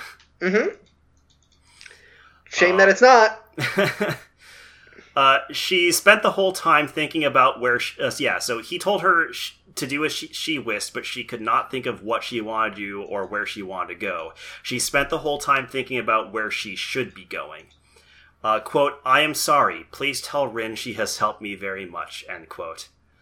Um, which breaks my fucking heart. Uh, Shiro, please give us more Saber and Rin content. I'm begging you. Um, Mm, Shiro insists she should come back home. He has her room and food ready for her. He tells her he won't apologize and takes her hand to lead her back home. Uh, they are interrupted by Gilgamesh, who warns Shiro not to take what belongs to, to him. Uh, Saber tells him she's only guaranteed to block his first. Sorry, Saber tells Shiro he's she's only guaranteed to block his first attack, so he needs to retreat as quickly as possible. Instead, Shiro rushes Archer to give Saber time to escape. Archer knocks him to the ground, telling him he'll keep him alive until it's no longer the easiest way to keep Saber around. Uh, Gilgamesh questions why Saber resists his advances, saying, "Okay, yeah, so this is where we need to put a be- content before warning. I forget, content warning uh, for assault." Um, so if basically if we mention Gilgamesh from this point forward, you can pretty safely assume he is going to make a uh, gross fucking remark. Yeah, it, yeah. Again, which I don't recall happening in in the Unlimited Blade Works anime. So it kind of seems. But also, like that's an anime. They may have just not made a rape joke in true. the anime. True. Uh, I am curious though. Like it'd be pretty weird if if the Fate route is the is the one route that contained like the vast majority of the fucked up gender shit. uh, um. Anyway. Uh. Yeah. So. Uh, Gilgamesh questions why Saber resists his advances, saying it should be a woman's joy to be held down and violated. Uh, he tells her he'll give her everything in this world. Saber tells him she does not wish to live with him. Um, Gilgamesh says he'll win the Grail and force her to consume it. He already gave the gift of the gift of immortality to quote the snake end quote. Um, Saber attacks him, and Arch and uh, Gilgamesh is not uh, a good enough fighter to stop her blows. However, his armor is strong enough to take a beating. He eventually reveals a dark red sword that Shiro senses is like a key. Saber rushes forward again to deliver the final blow, but Archer says the words Gate of Babylon. Suddenly, Archer attacks her with multiple noble phantasms. As Saber retreats, Shiro can see the handles of a seemingly infinite number of weapons floating behind Archer. Um, this is probably the most well, other than uh, one that we will get to later in in the titular Unlimited Blade Works. Gate of Babylon is maybe the most iconic thing to come from Fate's, like one of the most iconic like attacks to come from Fate/Stay Night. Gate of Babylon is fucking sick, dude. Yeah, it is it's cool so as fucking hell. cool. It's so fucking cool. Uh, yeah, It's a Um, shame that it's attached to Gilgamesh, who I fucking hate. Yeah, um, I, I like Gilgamesh in other contexts. Uh, he's he's a fun villain in, in other contexts, but in this specific context, he I hate him. I hate Gilgamesh because uh, he is never paired with an interesting villain. He is always like the villain in and of his own right, and his motivations are the most boring fucking thing on the planet. Yeah, I suppose so. Yeah, I guess Kirei isn't a particularly interesting. Oh, you villain. mean Murder Fetish yeah. Man and yeah. Regular Fetish Man? You're telling me the pair of the two of them is not a particularly interesting combination of villain motivations? yeah, that's true. Um, I, I do like some of the some of the stuff he gets up to in um, Fate Zero. Specifically, he has like a conversation about like what it is to be a king that is like Mhm. decently interesting. But Yeah. Um, unfortunately, he, I, I feel like he he gets under underutilized at times. But uh, apparently, Mhm. he's a, he's a he's a big character in Fate Strange Fake. So who knows? Maybe he's better Oh. there. Okay, sure. Is that the one with Ilya, or is that a different one? No, that is that is the one. Um, I don't think it's the one with Ilya. Uh, Fate Strange Fake is the one where like there's a Holy Grail war conducted in America based. Oh, off, like, and then the there's Grail another War, I think. double Holy Grail War or whatever. Uh, no, the du- is it the double Holy Grail war is apocrypha. I thought. Oh, okay. I don't fucking remember, dude. I, I don't know this shit. I can't keep it straight. Yeah, um, we'll we'll get to it uh, in Eventually. God like who knows when. Um, anyway, uh, as Saber retreats, uh, oh wait, no, I already did that part. Um, Saber asks Gilgamesh how he can have so many noble phantasms. He explains that noble phantasms are weapons that heroic spirits had while they were alive. So these weapons are one he collected while he was alive. At first, this seems impossible, but Shiro soon realizes that myths have common points because they are based on a single foundation. Noticing that Shiro has figured it out, Archer tells the story of a king who ruled when the whole world was one. This king collected every treasure in the world. The weapons there were never used and went to sleep with the king. After his death, the contents were scattered all over the world and became noble phantasms. Archer is Gilgamesh, mankind's oldest king of heroes. Saber readies herself to use Excalibur. In response, Gilgamesh pulls out a weapon even Shiro does not recognize. It's a sword that only Gilgamesh has ever possessed. It has no name, so he simply calls it Ea. Um, that's E A. Uh, the noble phantasms clash. Uh, they're both beam weapons, basically. Yeah. Uh, the noble phantasms clash, causing a massive explosion. Gilgamesh wins the fight, and Saber collapses to the ground, broken and bloodied. Driven by a desire to save her, Shiro flips his switch and floods himself with more magical energy than ever before. He recreates Caliburn again and faces down Gilgamesh. Thankfully, he managed to reproduce Cal- Caliburn's memories too, and is able to predict Gilgamesh's movements, because, after all, Caliburn was once owned by Gilgamesh. Uh, wishing to not only kill Shiro but also humiliate him, Gilgamesh produces the original model of the Sword in the Stone, Gram, the demonic sword of Sigmund. Shiro's Caliburn is shattered by Gilgamesh's Marduk. Uh, Shiro falls to the ground, the left side of his body split from the shoulder down to his waist. Because it's not a proper servant fight unless Shiro's body gets horribly fucked up. Pretty much, yeah. Uh, but with new, renewed determination, he stands up again, even as Saber begs him to give up and value his own life. He finally admits that Saber is right. He really is a fool who doesn't value himself. But what's most important to him right now is Saber. Quote, This wouldn't change even if I valued my life above, above all. You're more beautiful than that. End quote. Uh, oh, sorry, not, not end quote yet. Um, You're more beautiful than that. There's nothing inside me that can take your place. End quote. Uh, he projects Caliburn once more and uses its noble phantasm. Saber rushes to his side to use the sword with him. But Gilgamesh emerges from the light bleeding, his, armly, his armor finely damaged slightly. Startled by this turn of events, Gilgamesh retreats. Shiro looks down at his mangled body and sees layers of sword blades connecting the separated halves. Mm-hmm. Uh, Listen, a- he is the bone of his sword. Yes, uh, as his body begins to heal again, Saber understands his true nature. He was her sheath all along. Uh, this, and we get a line from Shiro that calls back to Rin's lecture with him.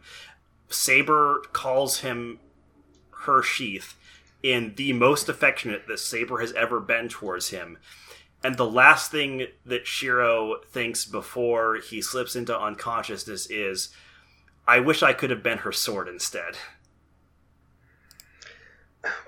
And again, we see Shiro.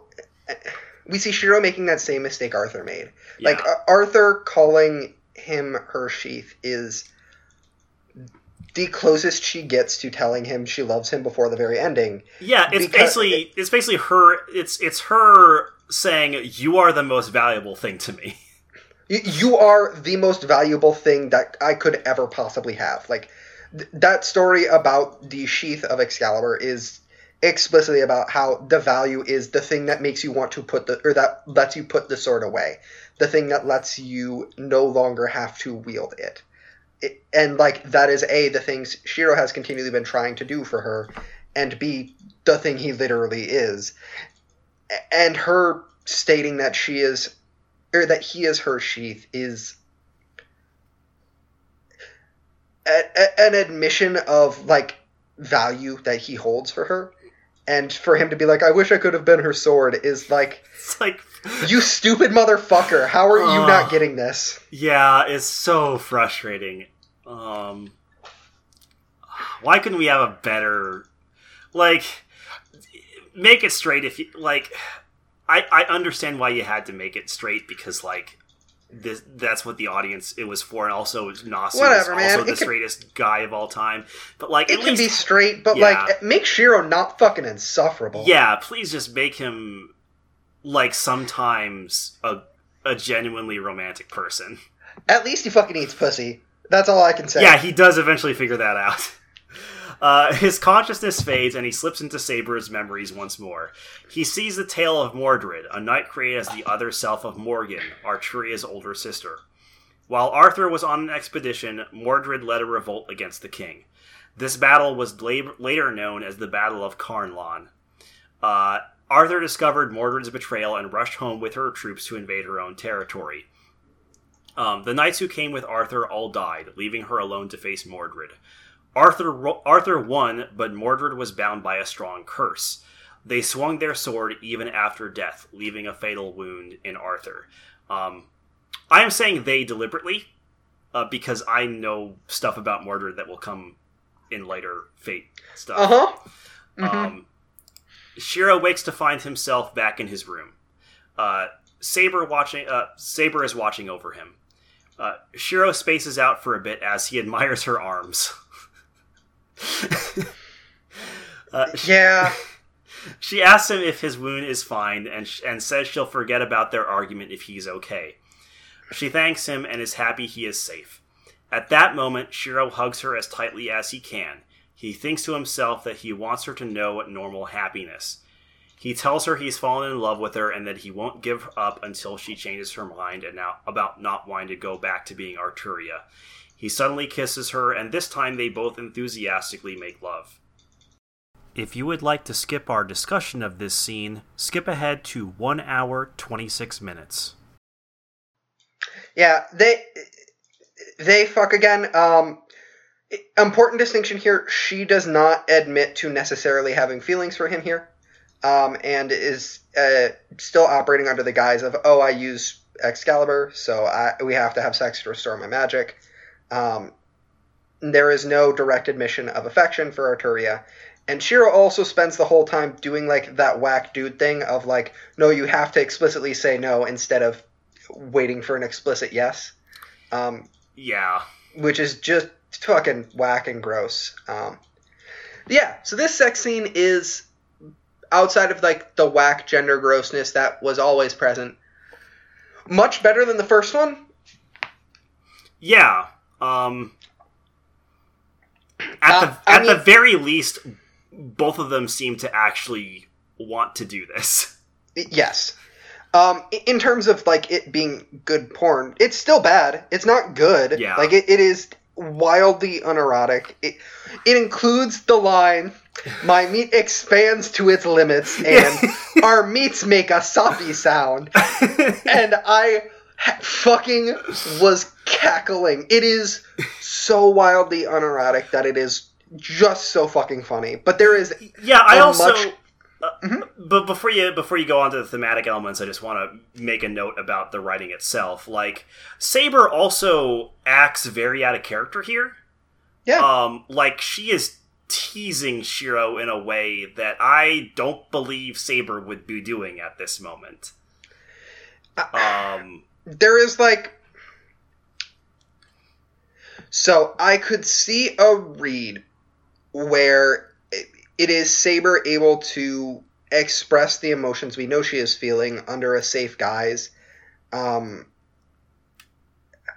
but like we just haven't seen that from her really. It's it's weird. It like it, it's not completely nonsensical necessarily to me but it's just like yeah, it, it's just that weird like and out of character yeah, it's just like some of the lines that she says, um, particularly to her, during the blowjob scene, feel more like something Rin would say than Saber, kinda yeah um, which is weird.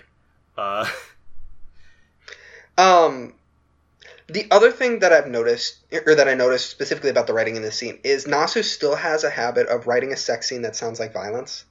Like, uh, it, it, it, there's an intimacy in this scene, but there's shit like, uh, I'm holding nothing back now. I thrust inside her with force. Our crotches hit each other. My erect penis mercilessly strikes her. I want to be clear. There is no like ellipses or anything there. That's one line after another. Yeah, Um, and yeah. also, uh, I ejaculate inside her as if to shoot her down. And like lines like that are prevalent throughout the whole scene, and it's this weird conception of sex as like. E- Even during uh, the blowjob scene, several of the lines Saber says uh, are like implicit of violence of like, oh, this is your unguarded point, or why would I not attack your vulnerable spot?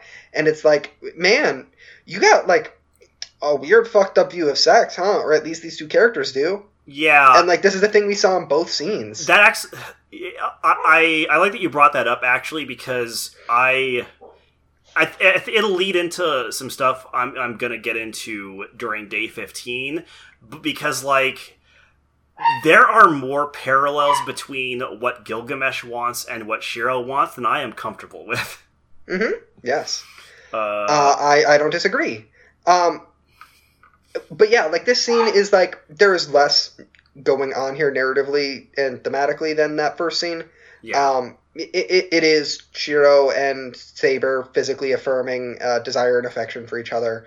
Um, they're both clearly interested in each other. They fall asleep together. It's it's fine. It's whatever. It's bad porn. It's perfectly acceptable as like uh, physical expression of emotional intimacy. Um, it, I don't know. It's kind of nothing, honestly, it, compared to like the frustrating feast that was the first one. There's just not a lot here to sink your teeth into. It's very rote and basic. mm-hmm. yeah. Um, Uh, Shiro does eat pussy though. It, Yes. important distinction here. Shiro eats her out. Uh, uh, she has she goes down on him first. Um, but he does eat her out, and it's like okay, okay, Shiro, at least you learn. Yeah, yeah, he is capable of change, uh, even if it doesn't happen very often. Uh, after the sex scene concludes, they have a brief chat about tomorrow. Saber vows to protect Shiro, but he wonders how they can possibly defeat Gilgamesh.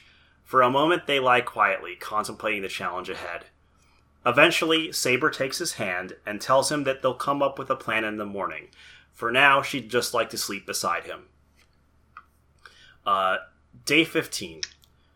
Uh, Oh, Shiro wakes I'm up. sitting here and I'm like, I feel like y'all should maybe like take a shower, maybe clean up afterwards. Yeah, yeah. Maybe get like a wet rag or something. Uh, brush No, your teeth. uh, it- do literally anything. It's fine, it just all magically disappears.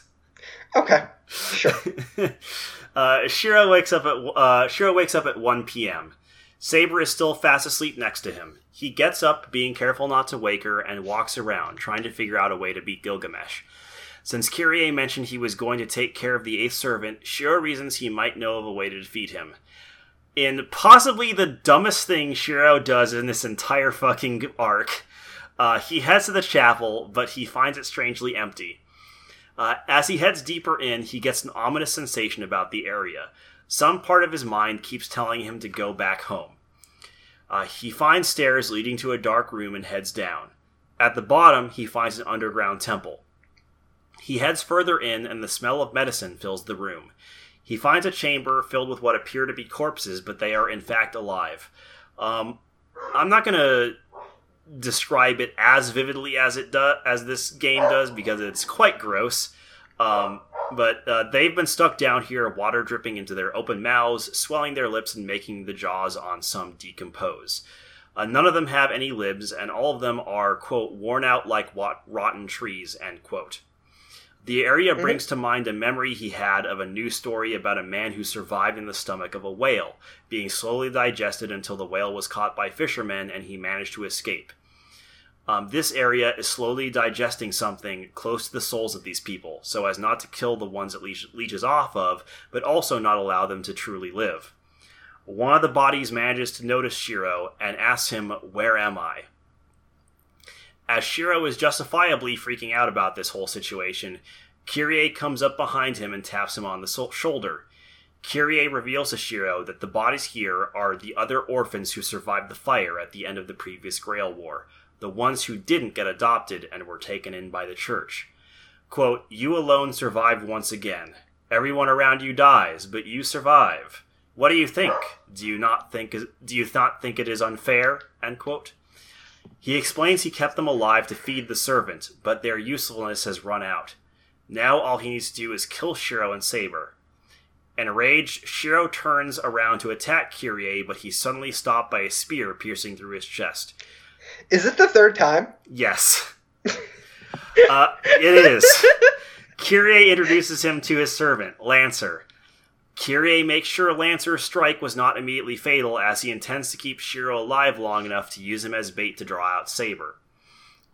We cut to an Uh, we cut to an interlude where Saber is just waking up, unable to find Shiro. She complains that he has once again gone out alone without telling her. She hopes for a clear sky tonight so she can see the stars and predict, predict Shiro's future, a skill she learned from Merlin. As she stares up at the cloudy sky, Rin suddenly interrupts her thoughts, asking her if she knows where Shiro went. Saber hastily gets up, making a suspicious remark about not surrendering surrendering to Shiro. Rin, of course, knows what happened last night. Even if she weren't as perceptive as she is, they were in the same bed when she went to wake them up earlier in the day, and presumably decided to just let them have their moment. Uh, for once, Rin decides to make f- fun of Saber later. She was hoping to get his to get Shiro's help since Ilya's fever is ri- rising. She won't go back to normal until the Holy Grail War ends. Uh, Rin also reveals she she figured out who Lancer's master was. She was a foreigner dispatched by the Magic Association. However, when Rin entered her secret base, all she found were traces of blood and a left arm with no command spell. She was also able to deter- determine that the bloodstains are at least older than when Shiro was attacked, meaning the master was killed and someone else who's not a master took Lancer uh, before we actually started playing the game, basically. Um, Saber says this is impossible, though, since transfers of command spells can only be between masters and servants. Rin then asks if a master is still a master if they have their command spell and their servant even after the Holy Grail disappears. Saber confirms they'd still be considered a master. Rin deduces that Lancer's role was merely to gather information, which is why he didn't care about revealing his own identity. Lancer's master has two servants. Uh, Saber, now even more worried for Shiro's safety, asks if, asks if Rin knows where he might have gone. Rin suspects he could have gone to Kirei again. At this point, she suddenly gets a vision of the church. She darts out of the house and beelines towards the church. She realizes he's gravely injured and she may only make it in time to see him die in her arms. No mm-hmm. longer thinking rationally, she plows through the church like a wrecking ball, not stopping for anything in her path. She meets Lancer underground. He tells her he used gay, and he tells her he used Gae Bolg on Shiro. He did not strike his heart, though, so he will simply bear a wound that cannot be healed until he dies, or until the lance no longer exists. If Saber wants to save Shiro, she first has to kill Lancer. Uh, Yeah, yeah, not much to talk about here. Just a lot of stuff going on to get through. pretty much. Um, yeah, it, it's worth mentioning that like uh, the Mage Association sent a. Uh, uh, we my understanding is we basically won't see the uh, Lancer's former master at Until all until we get to the next game. Yeah. Mhm. Uh, my understanding is they play a very major part in Hollow Ataraxia and are basically non-existent in this game because they're dead before the start. Yeah, um, yeah, like we, uh, I know from watching the first Heavens Feel that we never see them there either, and also we don't ever see them in an Unlimited Blade Works. So this is the most we get from Lancer's master. That makes sense. Um, uh, we return to Shiro's perspective, who is currently enduring unbearable pain. He considers the fate of the other orphans. They are begging him to help, but he has no way to help them. Quote, a superhero only exists to straighten out what has already happened, end quote. Uh, he once denied those words um, from Kiritsugu, but now he is forced to confront them. If he had a miracle he could use to save them, would he use it? Kirei wakes him up, informing him that Saber has arrived. Shiro now senses that Kirei also suffered some kind of fatal wound, uh, and he is compensating for it with an unknown power of black corruption. Kirei orders Saber to stand down if, he, if she wants uh, Shiro to live. He also tells Slancer to stop attacking. Saber, however, does not believe he would honor his words. Kirei tells her that his job was to determine the winner of the Grail. He can summon it in an incomplete form right now, but it will still be sufficient to grant most wishes. He explains the Holy Grail will not appear until there is one servant left, but the vessel in which the Holy Grail will appear is different. It is prepared with a shape from the start, and power flows into it until the Grail is summoned. Kirei forces Shiro to remember the fire of ten years ago, feeding his guilt, hoping to goad him into summoning the Holy Grail to redo what happened. But Shiro rejects this option. If all the events that occurred since then were wiped away, what would happen to the people who experienced that day and lived on past it? Reality cannot be rewritten. Death is painful, but it leaves memories behind that change the people who live on. He tells Kirei that he does not need the Grail. Yeah, this scene is explicitly Shiro engaging with his, uh, reckoning with the fact that his desire uh, to be a quote unquote superhero is pretty much entirely a manifestation of his survivor's guilt, and the fact that he feels obligated to do so based on the fact that he, not only that he lived, but that he feels responsible for all of those other people dying because he did not do anything to help them because he was a fucking child Yeah. uh, who was also dying. Like, uh, and so there is something valuable in that. I think. Yeah, um, and, and uh, I, I do like this this portion where uh, he is forced to confront that and and realize like you know there's like there's nothing for me to redo. Yeah, and, and like it, even that impulse to redo it is fundamentally childish. Um, it, it, it is a childish and uh, self-obsessed uh, notion, and it, it's not like a oh. It, it- part of the reason it or that ideology works for me is not like um oh we shouldn't try and fix things that are broken, but rather like a, it, it,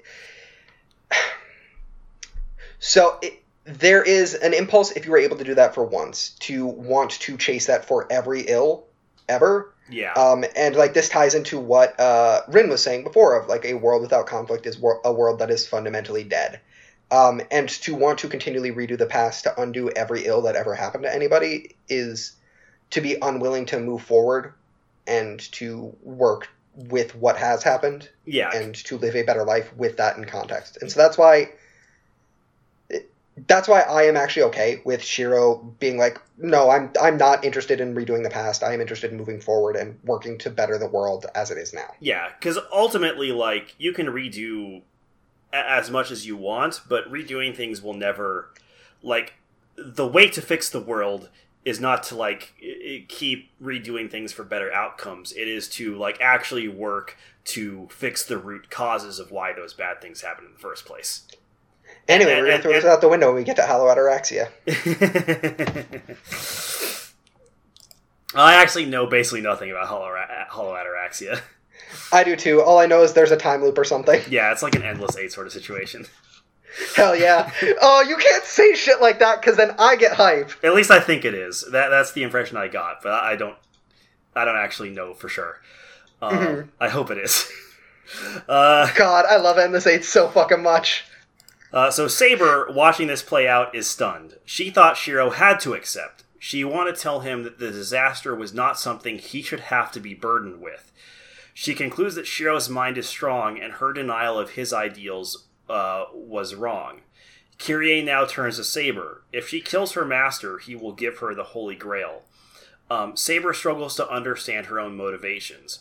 What truly is the duty that she believes she still needs to fulfill? She realizes that redoing the past so she won't become king is also wrong. It was not a mistake that she became king.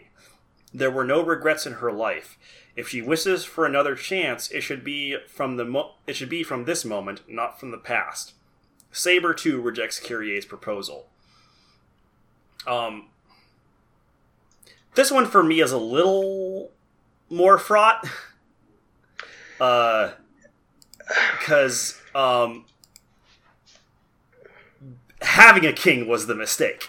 Uh, yes, but like, eh, so I have complicated feelings because I think I I have structural critiques of this arc that are like like her rejecting um, going back in time and undoing that makes sense to me both from like a causal yeah, perspective. I like, think yeah, I you think fundamentally that's can't. fine. Yeah, Um, the part where I start to have issues is her being like, and actually it was good, and it's like, mm, mm, mm, hmm. yeah.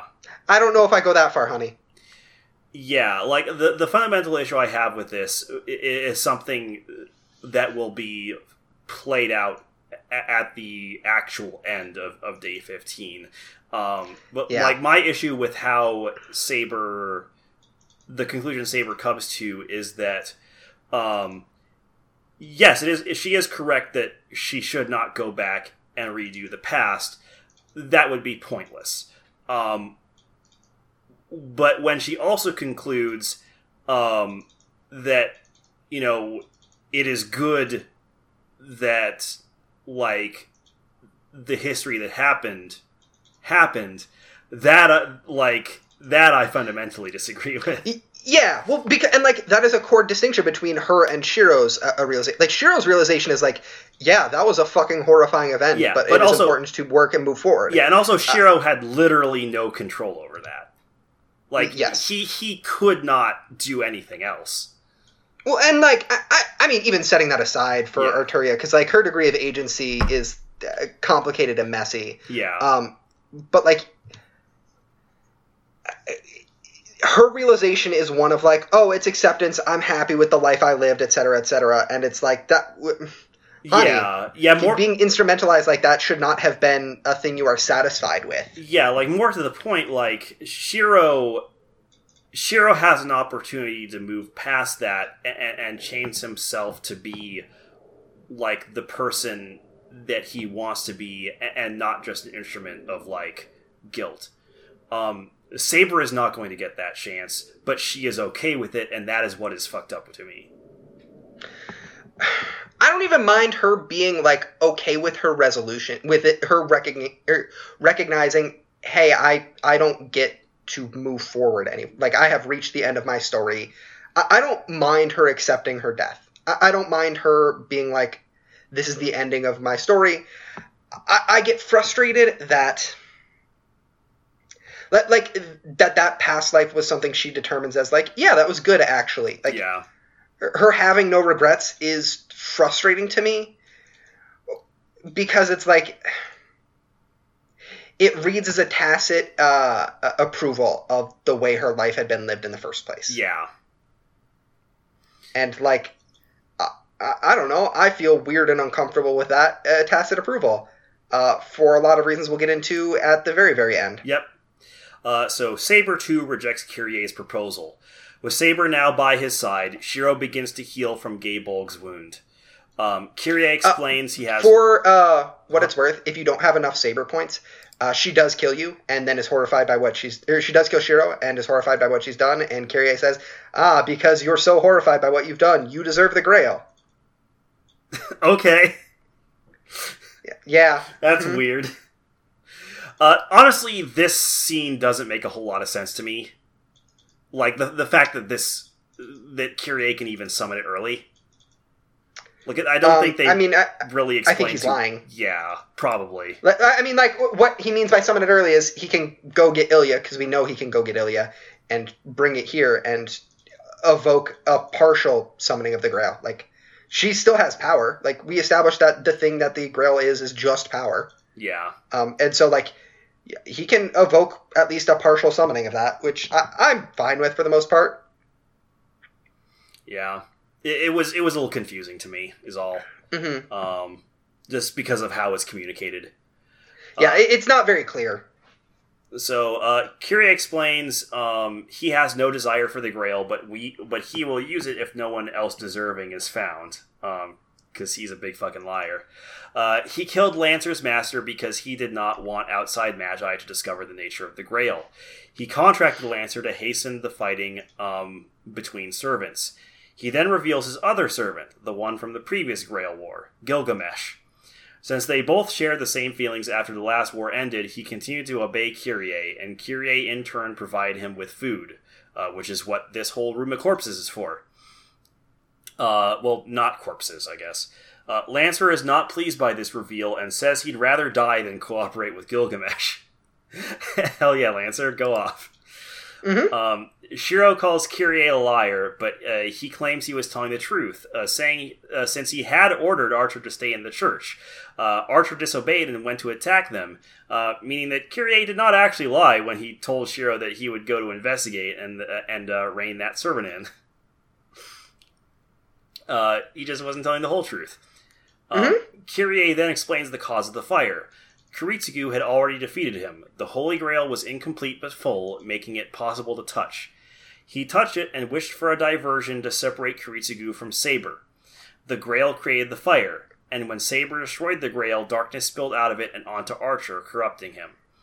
Kirei, uh, claims he had never intended for a disaster to occur and suspects that the Grail itself is filled with blood, darkness, and curses. He simply wished for, quote, people to be gone from that place, end quote, and it monkey pawed him.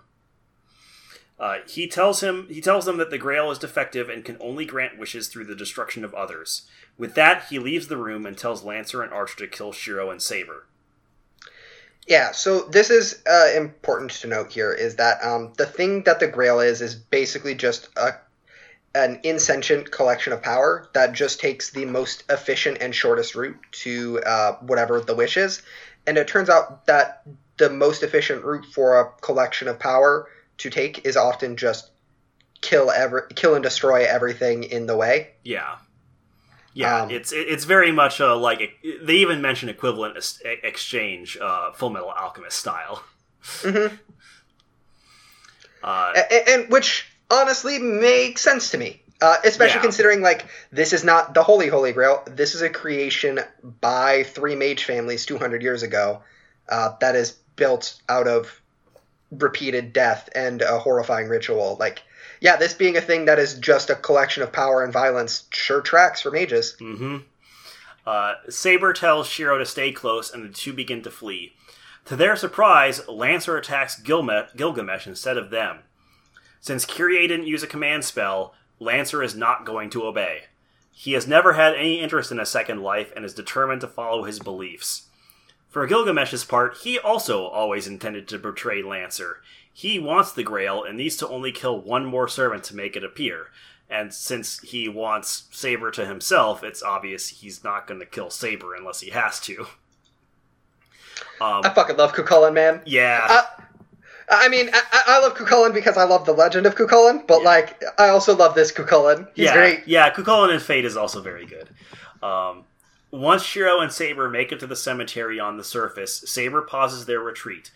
She digs her hand into Shiro's wound, restoring magical energy to the sheath inside him to help heal his wound. Saber explains that Mm, Kiritsugu gross. Yeah, Saber explains that Kiritsugu likely likely put Excalibur's sheath inside his body. He had it used as he had used it as a summoning catalyst during the previous Grail War and kept it on his person to help his own survival during battle. When he found Shiro, he had no healing powers to speak of, so he implanted the sheath in order to save him.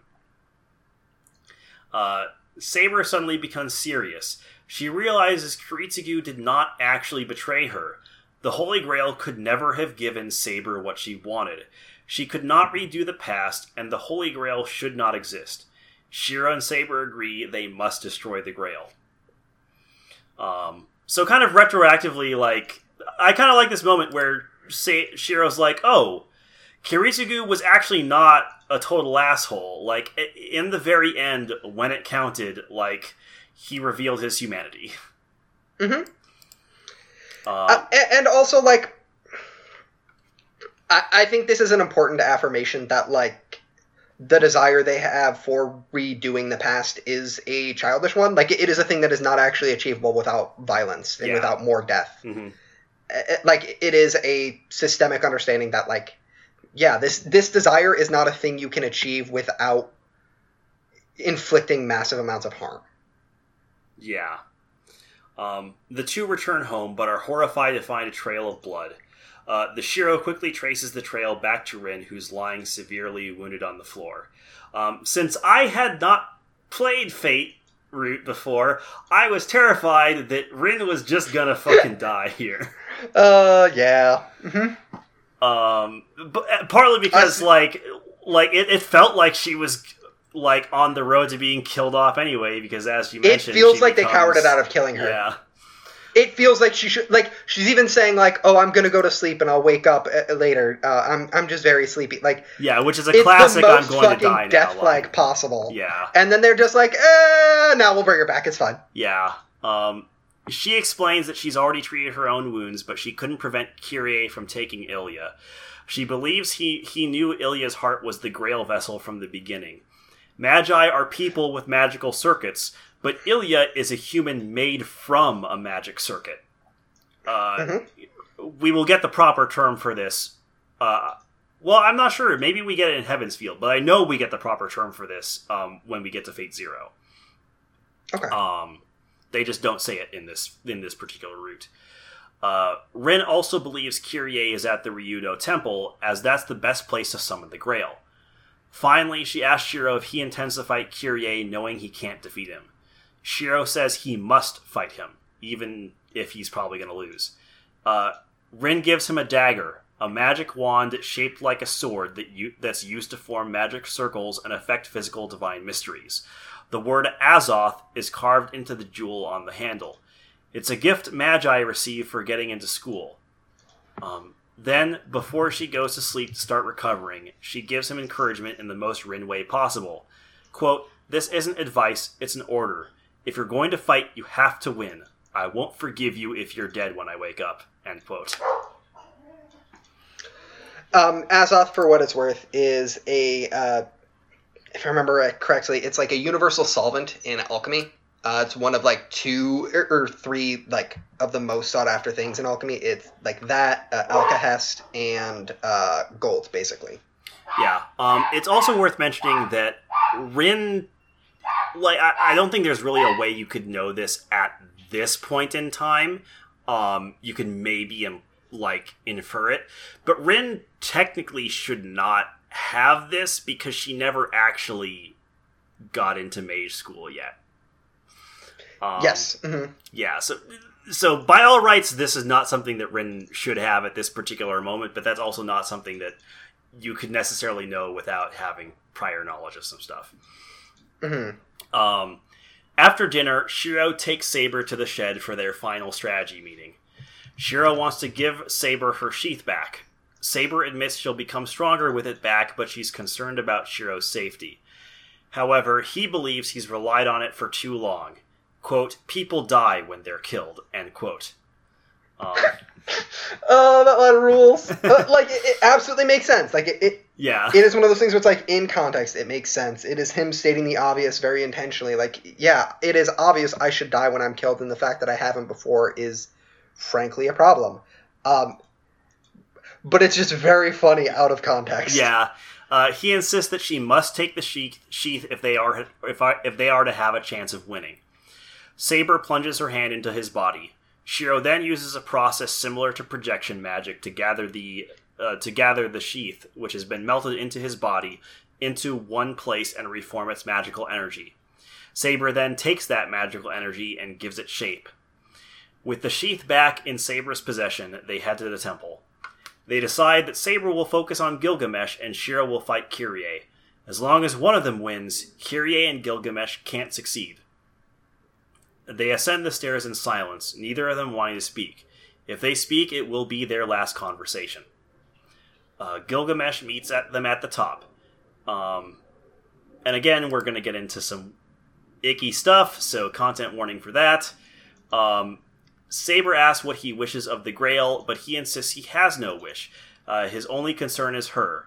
Um, uh, Gilgamesh, so conceited that he apparently does not consider Shiro with, worth killing, tells him to disappear from his sight and go to Kirei. Shiro obeys, and he hears a battle begin behind him as he enters the temple. Um, behind the main temple is a large lake. The clear blue lake has been changed to a sea of black tar. Before him is a void in the sky with a naked Ilya presented as its sacrifice. Uh, Shiro, Mhm. this might be. I- I'm hoping that this is the reason that they retconned her to be 18. It's not. You know it's not. Yeah. Uh, Shiro demands that Kirei let her down, but he refuses. Uh, Ilya must suffer until she dies for the Grail to appear. He explains the black ra- raining from the void is not something he did, but rather an inherent property of the Grail. Quote, It has been like this from the beginning. Once opened, it will flow out without end and cause a disaster. End quote. Shiro asks him what he could possibly wish from a Grail like that. He replies that he wants entertainment. What he likes to enjoy are people themselves. Going into full JRPG villain mode, he explains, quote, People have value only at the moment of their deaths. Using their lifetime to gain momentum, they jump high to dazzle. That flicker is my wish. As you feed on peacefulness, I live by feeding on this planet's light. End quote. Yeah, he goes full Kafka ass, snuff Yeah. fetish ass, scum head. And it's just the most boring fucking thing. Yeah. Uh, Like, uh, the antagonists here in the Fate route are so fundamentally boring. Because we have Gilgamesh, the dude who every third word threatens sexual assault, and you have Kirei, a dude whose plan is, I want to kill everybody because I'm evil. Yeah, he was so much more. that- Mm-hmm. He was so much more interesting when he was like deliberately like manipulating the emotional weaknesses of the people around him. Well, especially considering like the core uh, thing that this route says is uh, has been about is like uh, the only enemy that uh, Emiyashiro has is himself, and it's like, okay, cool. It would be great if like this ending could like engage with that in any real way instead of being boring and Yeah, stock. you know what would be great is if Shiro himself caused this disaster by trying to use the Grail. Like Kirei manipulates him into thinking that he will get what he wants, um, which is to like live with Saber, if he simply uses the Grail's power. But Shiro doesn't realize that the the Grail is corrupted, so he causes this disaster to happen. That would be so much more interesting, and also like an actual continuation of what Kirei was before like day 15 where he suddenly just turns into a different type of villain.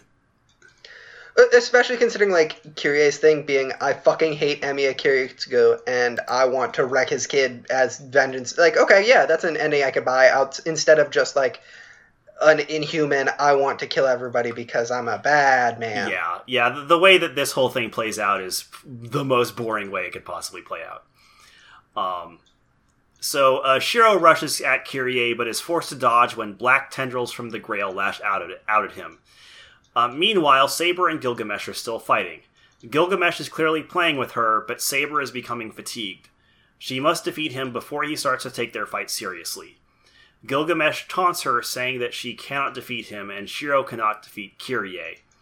Um, if Saber had wanted to ensure victory, she should have gone after Kirei instead, um, implying that basically she should have just sacrificed Shiro to Gilgamesh to ensure victory for herself. Yeah. Um, knowing she must close the distance to have any hope of defeating Gilgamesh, Saber dodges one volley of weapons, then leaps toward him, allowing herself to be pierced by a second volley of the Gate of Babylon. This forces Gilgamesh to bring out Ea. Saber immediately lands and charges Excalibur. Uh, we cut back to Shiro, who has had even worse luck. The tentacles are slowly wearing him down, but he's made it no closer to Kirei. Eventually, his right ankle is covered in the black mud. No matter how many times he gets up, he falls back down when he attempts to move forward. Kirei traps him with tentacles, wanting to collect the debt Kiritsugu owed him from 10 years ago before he kills Shiro. Shiro asks him why he hates Kiritsugu so much. He says they were too alike, and everything he did got on his nerves. Shiro doesn't believe Kiritsugu was anything like him. Kirei says it must seem that way to Shiro. Quote, After all, he was a good enough person to let me go. He defeated me, the cause of that disaster, but he did not take my life. You should know that was a mistake. End quote. Mhm. Uh, it was unpleasant for Kirei for such a cold-hearted magus to leave him alive. However, Kiritsugu's greatest mistake was thinking the war had ended. Uh, he tells Shiro that Kiritsugu accomplished nothing and pushed the responsibility onto Shiro, which he's not entirely wrong. uh, no, he's he's just far he's just far more um like cynical about it. Like the real Mhm. reason Kiritsugu didn't teach Shiro much is that Kiritsugu didn't really want him to become a ma- mage in the first place. Yeah, I mean, like it- entirely you can very easily. Yeah, I mean, you can very easily read that like Kiritsugu uh, had a change of heart at the end of the Grail War after seeing all of his desires shattered Yeah. and uh, his dreams broken, and realizing that magecraft it only brings harm. Like, it, yeah, you can see. Okay, he probably just didn't want this person that he spent everything like down to the thing that he would have needed to resummon Saber if he wanted to continue the Grail War. He spent to make sure this boy stayed alive. Like. Yeah, it, it, it's what's interesting about this is that like Saber, Kirei, and Shiro all have different different interpretations of who Kiritsugu was, um, particularly Mhm. during his final moments. It's fa- it's interesting. Mhm. Um, one of the few things I actually like about this segment. Uh, so as Kirei is about to engulf Shiro in black mud, the world the world itself is engulfed in the light of Saber's noble phantasm. Kirei then says the words "Angra ma- uh, Mainyu," and the world is instantly turned black again. Uh, we return to Saber. She has lost to Ea yet again and is heavily damaged. Gilgamesh wasn't even scratched. She asks him about the sudden flash of darkness. He reveals that Kirei summoned it, summoned it from the Grail. The Grail contains something that could curse everything in the world. She tries to stand up to go to Shiro, but she doesn't have the energy. Gilgamesh tells her not to bother. She won't make it in time. Soon she'll be showered with the Grail just like he was, and she will have a body in this world. Um, I want to note that I am cutting out some phrasing that he uses that I would prefer not to Uh, repeat. Yeah, uh, Gilgamesh is very like his phrasing is explicitly like sexual and sexual assaulty. It is Yeah. very uncomfortable and gross and bad. yeah. Um, it, thi- this game really loves to demonstrate villainhood via sexual assault threats. Yeah, it- like even Ilya does it with Berserker, like that we mentioned, which was wildly out of character for her. Um, yes, uh, Ilya does it. Uh, what's his face does it? Shinji. Shithead boy, Shinji. Yeah. Which, like, when it was just Shinji, it was like, okay, like, it, it, oh, maybe you're doing something. Yeah. No. yeah, no. um, uh, Saber knows that being covered in such corruption would cause any servant to go insane, but Gilgamesh seems to believe he alone was able to bear the curse without breaking. Um, I actually had trouble determining whether or not Gilgamesh was actually right here, in, in that he Uh, uh, still has his sanity. Um, I think that's intentionally vague. I, like I, I think it is important that there is not that it is not really clear. Um, if anything, he is still like uh, not fully corrupted by the Grail because he was already a scumfuck beforehand. Yeah. Yeah, that's true. Um, Gilgamesh picks her up by one leg and asks her if she will not become his no matter what. She says she belongs to her country. Her body is a king before sh- before she is a woman. Gilgamesh laughs, saying a country is just a possession, and that think and that thinking is why her country destroyed her. Saber retorts, quote, Yes, you are correct. But, King of Heroes, that is why you destroyed your own country. End quote. Uh, Saber gathers her strength and kicks him in the face. He releases Saber, and the two summon their noble phantasms again.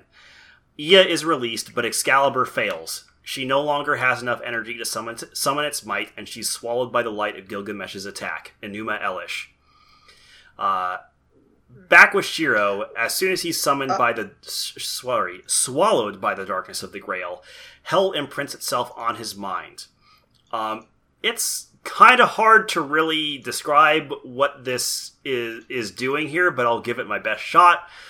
Um, so like these red red sentences like appear in his mind. Um, the the main one being that I want to mention is uh, quote there are five original penalties life penalty body penalty freedom penalty fame penalty fortune penalty. Give the penalty that extends so much punishment mud darkness and malice end quote. Uh, every possible crime and sin begin to fill shiro's thoughts. This is the Uh, same one thing I go ahead want to oh one thing I want to mention about this scene uh, as a function is um, while you normally are controlling the pace by which uh, like text is scrolled through, you do not have any control here. Yeah, It cycles through entirely at its own pace. You cannot move forward faster. You cannot like scroll back. It moves at its own pace. yeah, yeah. It, it, Um, like it control is entirely removed from you, hmm which is interesting. Uh, this is the same curse that killed Kiritsugu, uh, he realizes. Surprising Kirei, uh, Shiro leaps from the mud with renewed determination. Kirei tells him that Saber was already defeated, uh, but he still, uh, but Shiro realizes that he's lying because he still has one command spell left. Mhm. Uh, we return to the activation of Enuma Elish. Uh, it turns out Saber intentionally did not activate Ex- Excalibur. Instead, with her sheath restored, she takes the attack head on, rushing closer to Gilgamesh. Now she activates Excalibur, but its beam alone won't be enough. With the small space it creates, she takes one more step toward Gilgamesh. We cut back to Shiro, uh, who is again enveloped by a curse from the Grail. It attempts to destroy his mind and take his body soon after, but then he hears Saber's voice, saying, You were my sheath. A light appears in the darkness and his mind accelerates. Trace on, he murmurs. Skipping every step of the manufacturing process, he recreates Saber's sheath. Golden light pours from it, destroying the darkness. Simultaneously, Saber, Saber also reveals the sheath, repelling all light from Ea. It is a sheath that blocks all matter in this world. Even the five sorceries cannot infringe upon it. It is called Avalon, all is a distant utopia, the place where King Arthur is said to have gone after hi- after his death. Uh, which that is a sick as hell title for a thing. Uh, yeah. So an important thing about Avalon is it is a manifestation of like the uh, impenetrability of uh, King Arthur as like uh, king versus person. Um, like it, it, the perpetual and permanent isolation of Arthur, uh, fr- um, personhood is manifested as Avalon, and the way it's described as specifically like removing all things and being an impenetrable barrier because it deci- it, basically declares that nothing can approach what is in its barrier. yeah. Um, and like I, I think that is interesting. The ultimate protection of Arthur being uh, that self isolation is very sad. Yeah. Uh-huh. Uh, but also works as as what those uh, noble phantasms are, as like uh, metaphors for their stories in and of themselves. Like, yeah, that makes sense. Mhm. That works for me. Uh, the however uh, is the utopia that Arthur dreamed of that will never be reached. Um, Gilgamesh can see his death approaching, but cannot stop Ea. Um, he, ba- he can't cancel out of his noble phantasm. Uh, should should he use a? This, sadly, dust does not exist for Gilgamesh. Yeah. Saber releases her armor and puts all its energy into her sword for one last blast. Her sword, her sword's light cleaves Gilgamesh in twain. Uh, having escaped from the curse, Shiro rushes toward Kirei and stabs him with Rin's dagger. Uh, in what is honestly a pretty sick move, he then spins around, concentrates magical energy in his fist, and punches the hilt of the dagger further into Kirei, and shouts Rin's release word, lost. Um, magical energy so gathered. Magical energy gathered by Rin releases all at once inside Kirei's body. With his last breath, he recognizes the weapon, uh, saying he had given it to some girl on a whim ten years ago. Uh, yeah, so it is an item that was given originally to Kirei from Rin's dad, uh, and then he gave it to Rin. Yeah. Um, with Kirei dead, the power binding Ilya is gone, and she is now sleeping by Shiro's side. Saber arrives and merely says, I will destroy the Holy Grail. That is my role. Destroying the Grail of her own free will will break her contract. She will disappear and never again be a servant. As much as it pains him, Shiro uses his last command spell. Um, not to force her to do it, but to give her the power to do it. Um, Mhm. The Grail is destroyed and the void vanishes. Before she disappears, she says her last words Shiro, I love you. Um, Before we talk about that, let's cover the epilogues. Mhm. Um, the first epilogue uh, is uh, how two months later.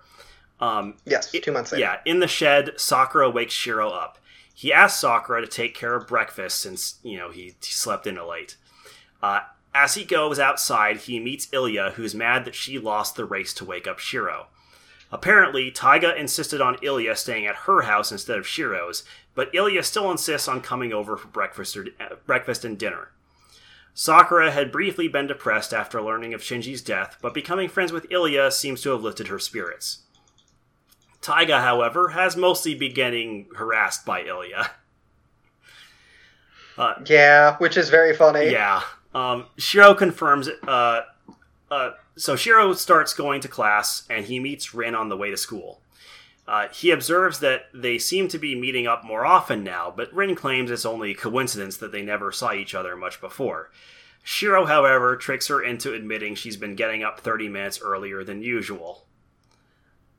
They make small talk as they walk to school together. Then Rin suddenly remarks that she thought he'd be more depressed. He admits that at the time he was about to go insane just thinking about the future, but he was fine the very next day.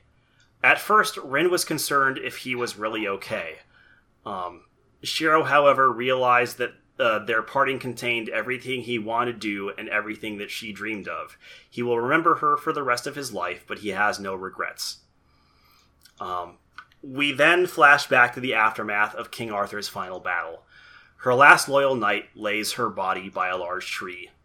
As he turns to leave to bring their troops, Arthur calls out his name, Bedivere. She tells him she was having a dream. Bedivere tells her to be at ease and rest. She asks him if she'll be able to see the same dream if she closes her eyes again. Yes, he lies for the first and last time to his king. If you strongly desire so, you should be able to continue watching the same dream. Arthur tells him to throw her sword into the lake. He disobeys twice, then on his third visit, finally throws it back, knowing that once he does so, it will mean the end of Arthur. A white hand receives the sword, and it vanishes from the world. Bedivere re- reflects that in death he sees in Arthur what he has hoped that he has hoped to for so long: peace. Uh, Yeah. And yeah, that's the end of the Fate route.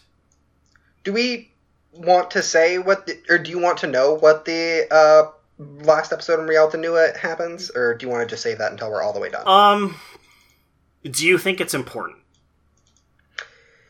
to, to know before we? Yes. Okay. I mean, so I, I think it is important in at it. Uh,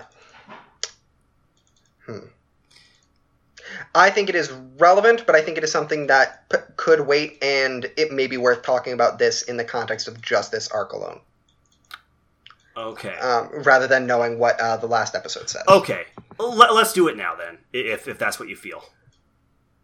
Okay, uh, so uh, I haven't played the last episode yet because obviously we haven't done all three routes. Uh, but basically, what happens is uh, Saber goes to Avalon after her death, waits several centuries to see Shiro again. Shiro endures many tribulations in his life and never stops believing that he will find Saber. After he dies, Sa- Shiro and Saber are joyously reunited in Avalon. Um, which is interesting and I think relevant in part because a it it will be important uh, for reckoning with what happens uh, uh, in Unlimited Blade Works, um, because that implies a very different ending for Shiro uh, than what happens there. Yeah. Um, yeah, it does. Uh, it also takes a lot of this, and, and this is not a complaint, but it takes a lot of the sting out of.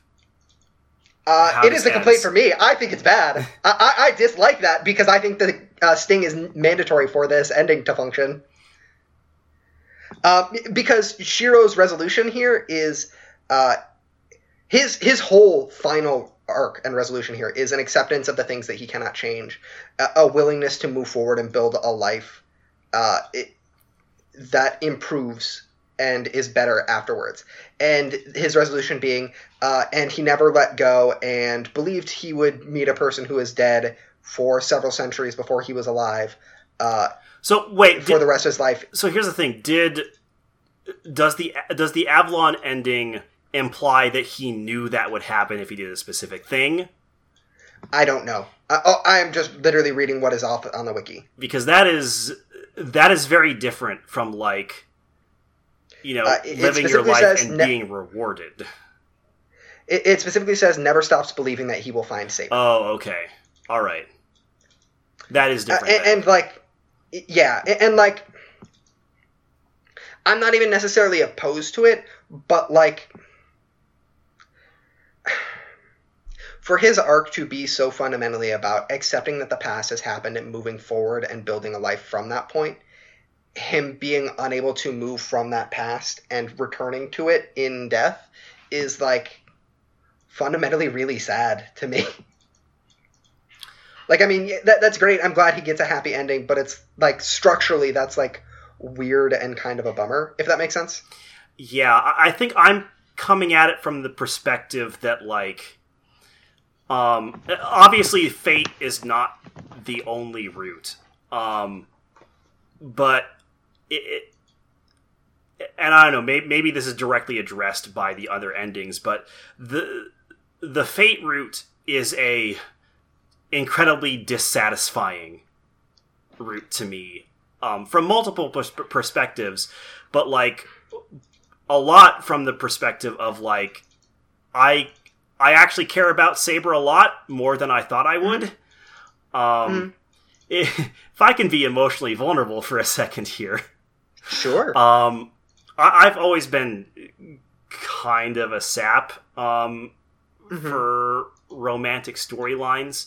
Um, and God, I, I remember like one time, I think it was like, gosh, maybe 10, 12 years old, something like that. I remember reading a, like, one of the Animorph prequel novels. This will just sound totally ridiculous. cool which one? Uh, it was the one, like, about the first Andalites that came to Earth. Oh, that one's fucking rough, dude. The only one wor- Yeah. rougher is the Hork Bajir one. So okay, so you know the context of this is where I'm going. Uh-huh, yes, But, 100%, it- it- yeah, uh-huh. Like in that book, um, one of the Andalites falls in love with a human woman, um, Uh-huh. and at, during the course of the novel, she gets killed. Um, and I remember just absolutely breaking down uh, and crying so badly that my mom came into my room to ask me if I was okay. oh, Uh, honey. it was it was really bad um and like in in in some sense like i i don't care about shiro that much but i do care a lot about saber um, which really does say something about like as messy as the fate route is it does say something good that i was able to care about saber enough that I was genuinely distressed, um, specifically by this epilogue, um, Mhm. because she spends basically her whole adult life uh, being a king and sacrificing her identity for that, and she gets like two days to be happy. It's like, well, that's it. Um, and like that's it is intentionally bittersweet, bittersweet. Um, but also like if if the if, if the fate route was all this game was, uh, I would be very upset. Um, and I, it was legitimately hard for me to get to sleep after I finished Mhm. playing this because I, I I finished this route like an hour before I was gonna go to bed, and I had to tell myself like brain please start please think happy thoughts or i'm not gonna be i'm gonna be so Oh, tired when i go to work tomorrow. So that is that is the emotional state that i am coming to this with. Yeah, so I so i'm not have a necessarily thinking rationally about it that I mean that's fine. Like that is t- entirely fine. Like uh, the creation of a work is like 60% in a reader's brain. So like uh, your reaction to it is entirely valid. Um I had a slightly different reaction to it. Uh, I I don't I actually perfectly am happy with a lot of bittersweet endings. Uh my issues with it are uh, thematic more than anything else. Um, with regards to it being a bittersweet ending, um, I'm partly okay with it because uh, her story, she is King Arthur. Uh, is the thing. Like, there is no ending that is happy for King Arthur. The narrative of King Arthur is one that is fundamentally of tragedy, and the happiness that uh, the joy that comes from King Arthur is that he is the once and future king and will return again. There is no happy ending for King Arthur, and dying in peace is the most that you get in that myth. Um, and that that is a deeply sad thing. I, I, and so my issue is not that she reaches a sad conclusion, but rather that the story wants to pretend that it's not a tragedy, if that makes sense. Yeah. And like that is part of where my frustration comes from. Her entire life she was instrumentalized, she was dehumanized, she was turned into a function rather than a person. And we're supposed to pretend like that is satisfying and a happy ending. Like I, I get her being making peace with her past, but I don't see why Shiro has to accept that past. I don't see why I have to accept that past and not be upset for her. The fact that that the fact that she was hurt by that past and chose to accept it doesn't mean I have to be happy with the fact that she was hurt by that past. Does that make sense? Yeah. Um, and so, like the ending itself being tragic, I think both makes sense and also is mandatory in order to keep the integrity of her being King Arthur, if that makes sense. Um, both like fictionally and also thematically, I, I, I think it's to a degree mandatory. Um, but the narrative wanting me to pretend that that is a satisfying resolution is deeply frustrating because a, a lot of this story it, it, let me sorry i have like four pages of notes because i wrote a uh, literal essay uh, trying to navigate through my uh, feelings about it Yeah. Um, yeah. so, okay. So, uh, like thematically, for the narrative function, Arturia has to die. Otherwise, it kind of undermines the entirety of her life, and for her to not die is uh, tantamount to doing the thing that both of them affirmed they are not interested in doing, uh, which is rewriting the past and erasing the efforts that they have put forth and that other people have put forth and moving forward. Um, okay, sure, I'm with that. Um, Shiro, however, it is reaffirming this self-destructive desire that both Shiro and Saber has, which is deeply disconcerting. Of like continually decentering themselves and recentering the desires and safety of others, because uh, like Shiro's like, oh yeah, it's like a a relatively satisfying ending. It's like uh, Shiro continually wants to self-sacrifice everything he has for other people and Saber does the same thing, and that is supposed to be like this satisfying final ending, but it's never really reckoned with ever. Um, and I think at this point we probably also need to talk about spoilers for Unlimited Blade Works. Yeah, because like one of the one of the things I have, uh, one of the big things I have a problem with in, in the Fate route is that it implies that if Saber were to want to have a brief reprieve from being a servant to like not necessarily change her past, but to just like live in the world in peace for a time before she has to like go back and you know complete the inevitability mm-hmm. that is her death is somehow would somehow be a moral failing. I, I'm like even fine with them being like, hey, we don't, we would like that, but we don't have a choice because the only two ways to do about to do that are consume the Grail or consume souls, and both of those are fucked. Yeah. Um, I, I'm fine with them being like, we want that, but we don't have a choice. But instead, Shiro's like, oh no, I'm I'm like, I have no regrets. I'm happy with this ending, and so is Saber. And it's Yeah, like, like, neither it's not like they it's not like they go uh you know, it well clearly we can't do this, but is there a is there some other way that we can resolve this that like can give us I- I- at least that you know moment of peace that we are wanting to have and they they Or just don't let it be tragic. that like they they just say nope this is just how it has to be or even if it's like we don't have time to investigate, like let it be tragic. Let there be tragedy. Let this be sad. Like it, it, it to a degree, this is a story about accepting death. Like this route is entirely about accepting Kiritsugu's death, about accepting the death of Saber, like a- accepting the death of the people who were around Shiro when he died, and like death is sad. Death of the people we care about is tragic yeah and we just skip over that sadness. We skip over that tragedy. They are unwilling to let Shiro be sad and be upset. Yeah, like they there's there's never they don't even really get time to like have a moment together to reckon with the fact that you know they are going to have to like Saber is going to basically have to kill herself. Uh, even says during that epilogue that like, "Hey, man, it's kind of weird that you're like entirely fine. Are you like good?" And he's like, "Yeah, no, I'm good. I'm actually not all that bummed. It's fine." yeah, which like I feel like I was more bummed out than Shiro was. Well, uh, and also like, if Shiro did express like, "I am unsatisfied with this ending. I want to find her again," I would even be more happy with that Realta Nua ending.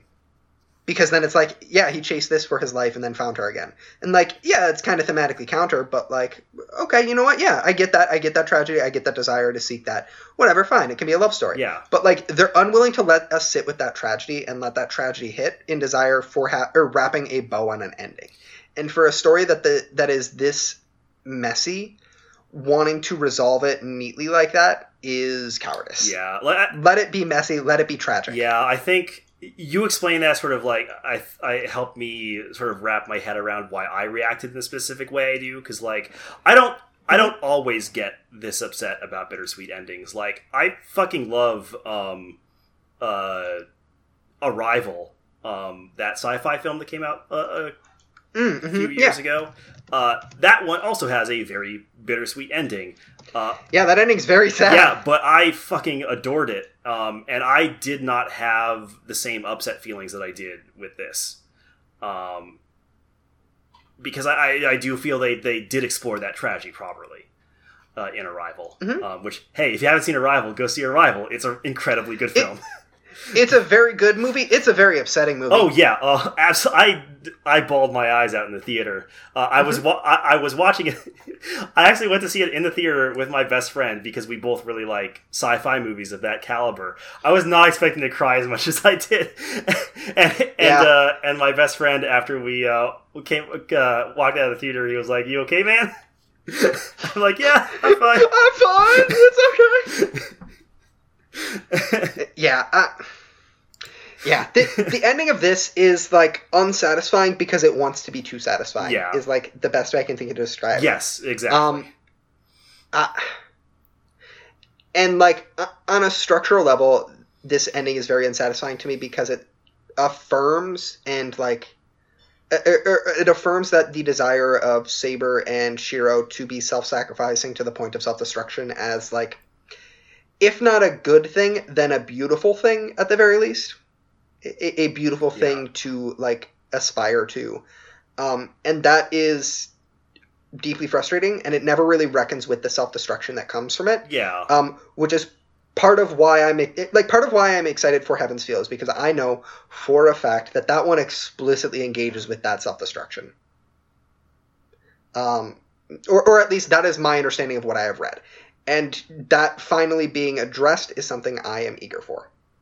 Um, we should also talk about this in context to unlimited blade work Yeah, because the interesting thing is that Unlimited Blade Works is the only route I know fully from Fate Yeah. Stay Night. so And, like, having the context of the fact that it's supposed to come after Fate, like, you are supposed to read Fate first, like, makes so much sense yeah, It- it- I it now so understand sense. why Unlimited Blade Works was doing the shit that it was doing.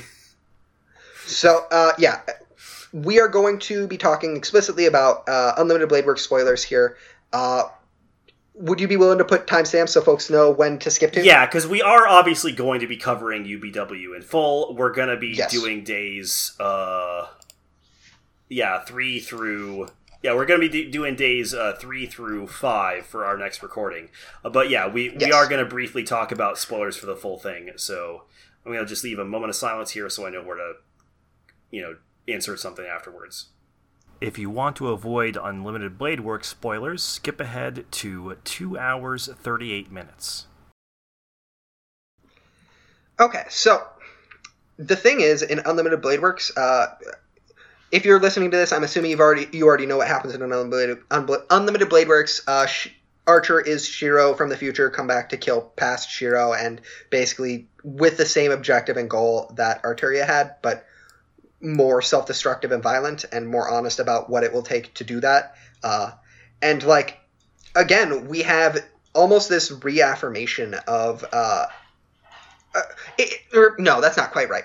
Um, it, it is a rejection of that desire to change that past, uh, with Shiro basically explicitly saying uh, that even if it leads to his self destruction, that that is still a desire that is worth chasing, and it's almost an affirmation of what uh, Saber does here, which has me not necessarily concerned, but curious how it plays out in the actual visual novel.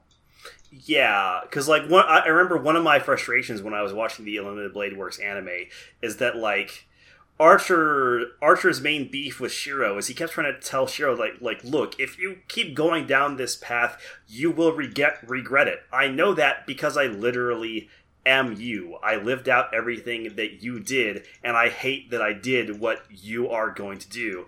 And say and Shiro keeps telling him, well no, it's going to be different. And uh, Uh, Ar- no, and, I, I and I have a very different read. oh really? Yes, uh, I don't think Shiro thinks it's going to be different. I think Shiro thinks that that is or that that regret is wrong. I, I think Shiro's rejection is not that he thinks it is going to be different. I think he thinks that despite knowing that he will have that regret, despite knowing that he will reach a tragic end, because he will take care of other people, that uh, that is an ending that is still worthwhile. And That that is something still worth chasing, despite what ending he will come to. interesting. Maybe it's just because uh, maybe it's just because of like how I'm not I'm actually sure exactly what the reason was, but I remember whenever like Archer and Shiro would have those arguments, it always seemed to me like Shiro was just saying like, you know, rip to you, but I'm different. Like when I do it, it's going to turn out better and then not and then Archer's frustration was like Shiro never really you know uh Shiro never really like coming to grips with the fact that he is just going down the exact same path and no it's not going to be different so it, it, i'm i'm curious to see how i got that read from the anime whether it was a translation yeah, I mean, it, it's possible. or- I, it's entirely possible I misread it. Um, but yeah, my my read on it was always that um, Shiro, uh, Shiro was not so much saying it will be different for me, so much as he was saying it will be, uh, it will be worth it, even if I don't think so at the end. Uh, the me right now thinks that uh, ending up where you were is a worthwhile price to pay for the uh, safety and care of other people. yeah Uh, and like that is part of what uh, Archer specifically hates is that self destruction and the fact that it leads him here. Uh, I I think like my gut is I, I think that that read is at least something I will still find because uh, that ties very heavily into like what we have seen of Shiro in Fate so far, like that same impulse, that same self affirmation of like it will be worth it for my or my self destruction is worth it for the safety and care of others. yeah Um, I, I remember and Ar- i remember at the end of U- unlimited blade works thinking like archer was still right that like shiro Um, is making a mistake I think they're both wrong is like the thing, I guess. I think they're both fucking idiot assholes because they're both Shiro. true I, I- mean, like that's like my issue with Fate as a whole. Is it it does this rhetorical trick of presenting a singular premise and presenting or prevent pretending there's only a couple of options when like there's actually a wide variety Yeah. and like I can say I think you're both wrong and like not be incorrect. Yeah, no, I'm partly being facetious because Archer also says some whack shit, but Yeah. And like I I mean it's not even like a, uh the centrist like middle uh, uh, I think there's a middle ground but rather like I- I think there is justification in Archer being like yeah I fucking ruined my whole life and it damned myself to an endless hell uh for a thing that was not worth it. This is not worth the price I personally paid to be trapped forever and suffer like this. Um and Shiro and for Shiro to say as like a naive kid who has not experienced that hell yet to say I am still willing to pay that price. Like yeah okay that that makes sense. Uh, I feel like I feel like there's maybe other options here. Yeah. I feel like you could like maybe do something. Like hey you know this is an op you can take a different route homie. It's cool. You can maybe find ways that are better. Um, yeah, and so I, I'm curious what I'm going to think of Unlimited Blade Work in the context of like we've seen this play out uh, with Shiro looking in at someone else's perspective. And like for Shiro to then be the one in Saber's perspective and know how much he fucking hated it when he was anyone other than the person it was happening to is going to be interesting. Yeah. Um, yeah, because it'll be the first time I'm I'm I'm like knowing Unlimited Blade works with the context of Fate. So I'm really curious to see if my opinion about it changes changes at all. Um, I'm, I'm Mhm. also curious to see like because Unlimited Blade Works it is a um it is a route where Rin gets a, gets more focus. Um, so yeah, Yes. I'm curious to see how how that also plays out in the visual novel.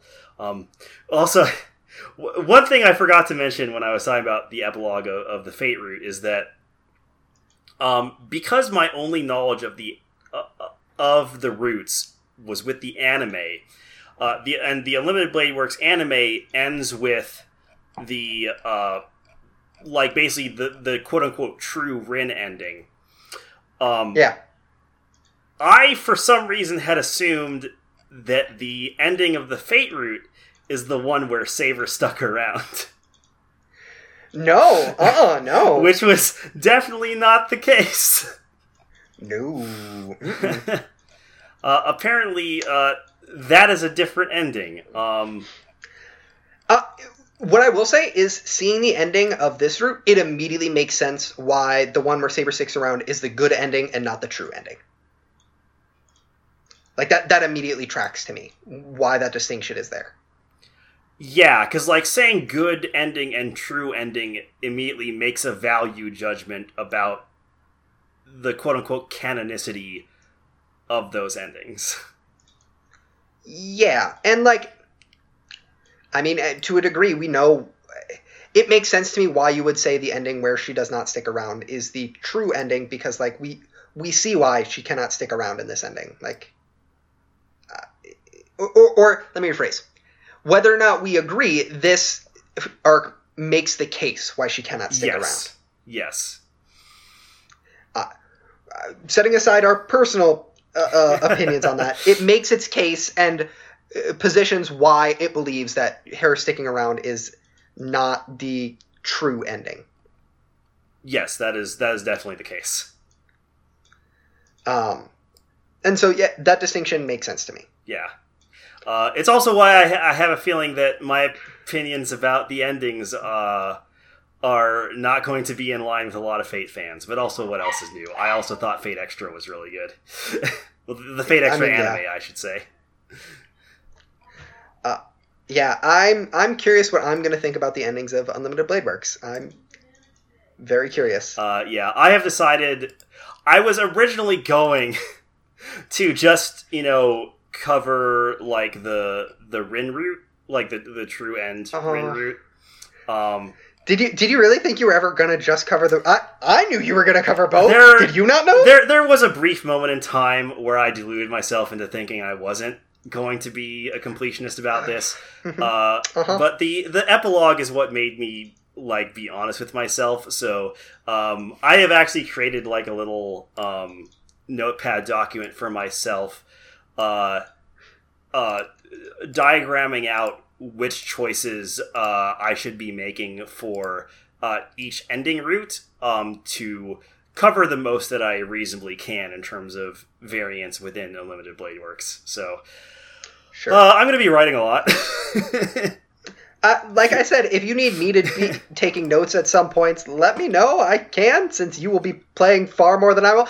I'm just going to be covering the Rin route because I, I'm gonna I'm gonna be real with y'all. I do not have the time to cover both. And if like, I, I'm going to be honest with y'all. If I were to start doing uh, both routes, my perfectionist brain would go, "Oh, I need to hit every single Tiger Dojo." Though. oh yeah, yeah, uh huh. Like if I start that, I, I have to like it's like when I play an RPG, I have to say, "Oh, I'm not doing side quests anymore because otherwise I will not finish the game."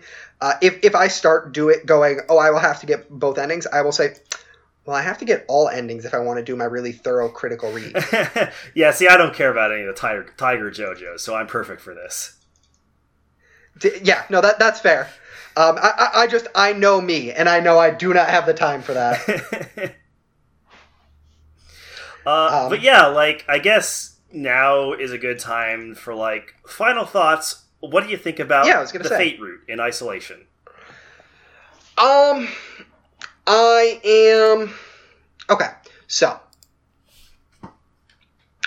I think the writing is better than I thought. I am disappointed by the way a lot of core themes and ideas kind of fell to the wayside by the ending, but am interested to see if they get picked up in later arcs and engaged with.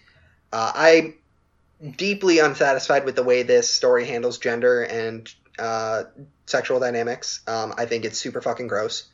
Uh, I think Nasu should stop writing porn because he's very bad at it. well, good news. After this game, we yeah, won't uh-huh. have to worry about it anymore. Thank Christ, I never have to read the words bur- "boiled pussy." Yeah, we still got five more to get through though in this game alone. Fuck me. Um, in terms of like theme and core idea, I think in a vacuum, if this was the only part of this game that existed, I would be deeply unhappy and find the core ideology of this route kind of repugnant. Yeah, because one thing I that I was noticing um, as we were as we were doing these analyses is that like we had a like a, a lot of structural stuff to talk about like in that prologue plus first three days, um, and the game, the Fate route at least kind of doesn't give a shit about that at all. Like it doesn't care about No. the underlying structures even a little bit. No. I- think that's just us being communists. Maybe, yeah. But, like, I, I, I, unironically, I think that's yeah, uh, us bringing our biases towards like, yeah, man, it's structural. But like, the bones are there, and it's like, I, okay. So, what I know of Unlimited or, or of Heaven's Feel is it does touch on that some. I don't know to what depth. I don't know if we're going to be satisfied with it. So I am like holding out hope that Heaven's Feel is the one that will resolve a lot of those issues I have. But like if this was the sole arc of this visual novel, I would be deeply unsatisfied and find it its resolution that like yeah actually um, it, it is a beautiful ideal to strive to to self-sacrifice to the point of self-destruction. Yeah. Um, given how much Heaven's Feel tends to be talked up, I am curious to see if it actually holds up. But I, think if I like Heaven's Feel, it will be for a very different reason than most of the than most of the fans liking Heaven's Feel. yeah, That like you your endings on or your opinions on the endings of Unlimited Blade Works, I think is gonna be me on Heaven's Feel. yeah. Um, yeah. What about you? What do you think of the uh, Fate? yeah, I I largely agree. I think it is it is a it is a route that on its own is deeply unsatisfying. It's it's it's very very messy. Um but it forms a pretty solid skeleton uh for like what I hope the other routes will be. Um which Yeah, is I- think- a, a deeper like um Mhm. investigation of like the things that f- the fate route sort of touches on. Yeah, I think it being unsatisfying works because there are two other routes to then satisfy that sensation of dissatisfaction, especially in the context of this being the first ending that or the first ending you're supposed to get. Yeah. Um, it's the most straightforward. It's pretty clean. It's pretty stock. It's also the but only it provides- one you can get at the start. Like it, oh, is it the only one you can yeah, get? I didn't yeah, from what I understand, like fate act fate actually railroads you into doing the fate route first. I don't think you Oh, that- even that's actually I don't good. think you even can do the other routes until you finish fate. I, like straight up, I wish I had not seen Unlimited Blade Works before I played this.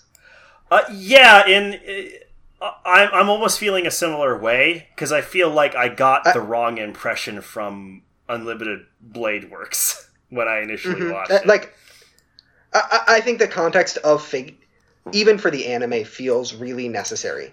Um, yeah, because I'm looking at for what I'm looking does. at this flowchart here, um, and like one of the requirements for even getting the decision that leads you to the Unlimited Blade Works branch is like a flag that is only tripped once you clear the fate route. Oh, huh. Interesting. Again makes sense. It, it that's how it should be. Um, yeah, I, I, I agree though. I do find this ending pretty unsatisfying. Um, both because like it just doesn't answer or resolve a lot of the issues I had or provide a catharsis that I thought was particularly good, but it also tries to tell me that like yeah, it's actually good that this it it, it is afraid to be a tragedy. Yeah. um, which is a shame because tragedy is perfectly acceptable. It's okay for things to end tragic, or like it- like Romeo and Juliet ends tragically, but like there is still a resolution there. There is like a resolution to move forward and do better. Like Yeah.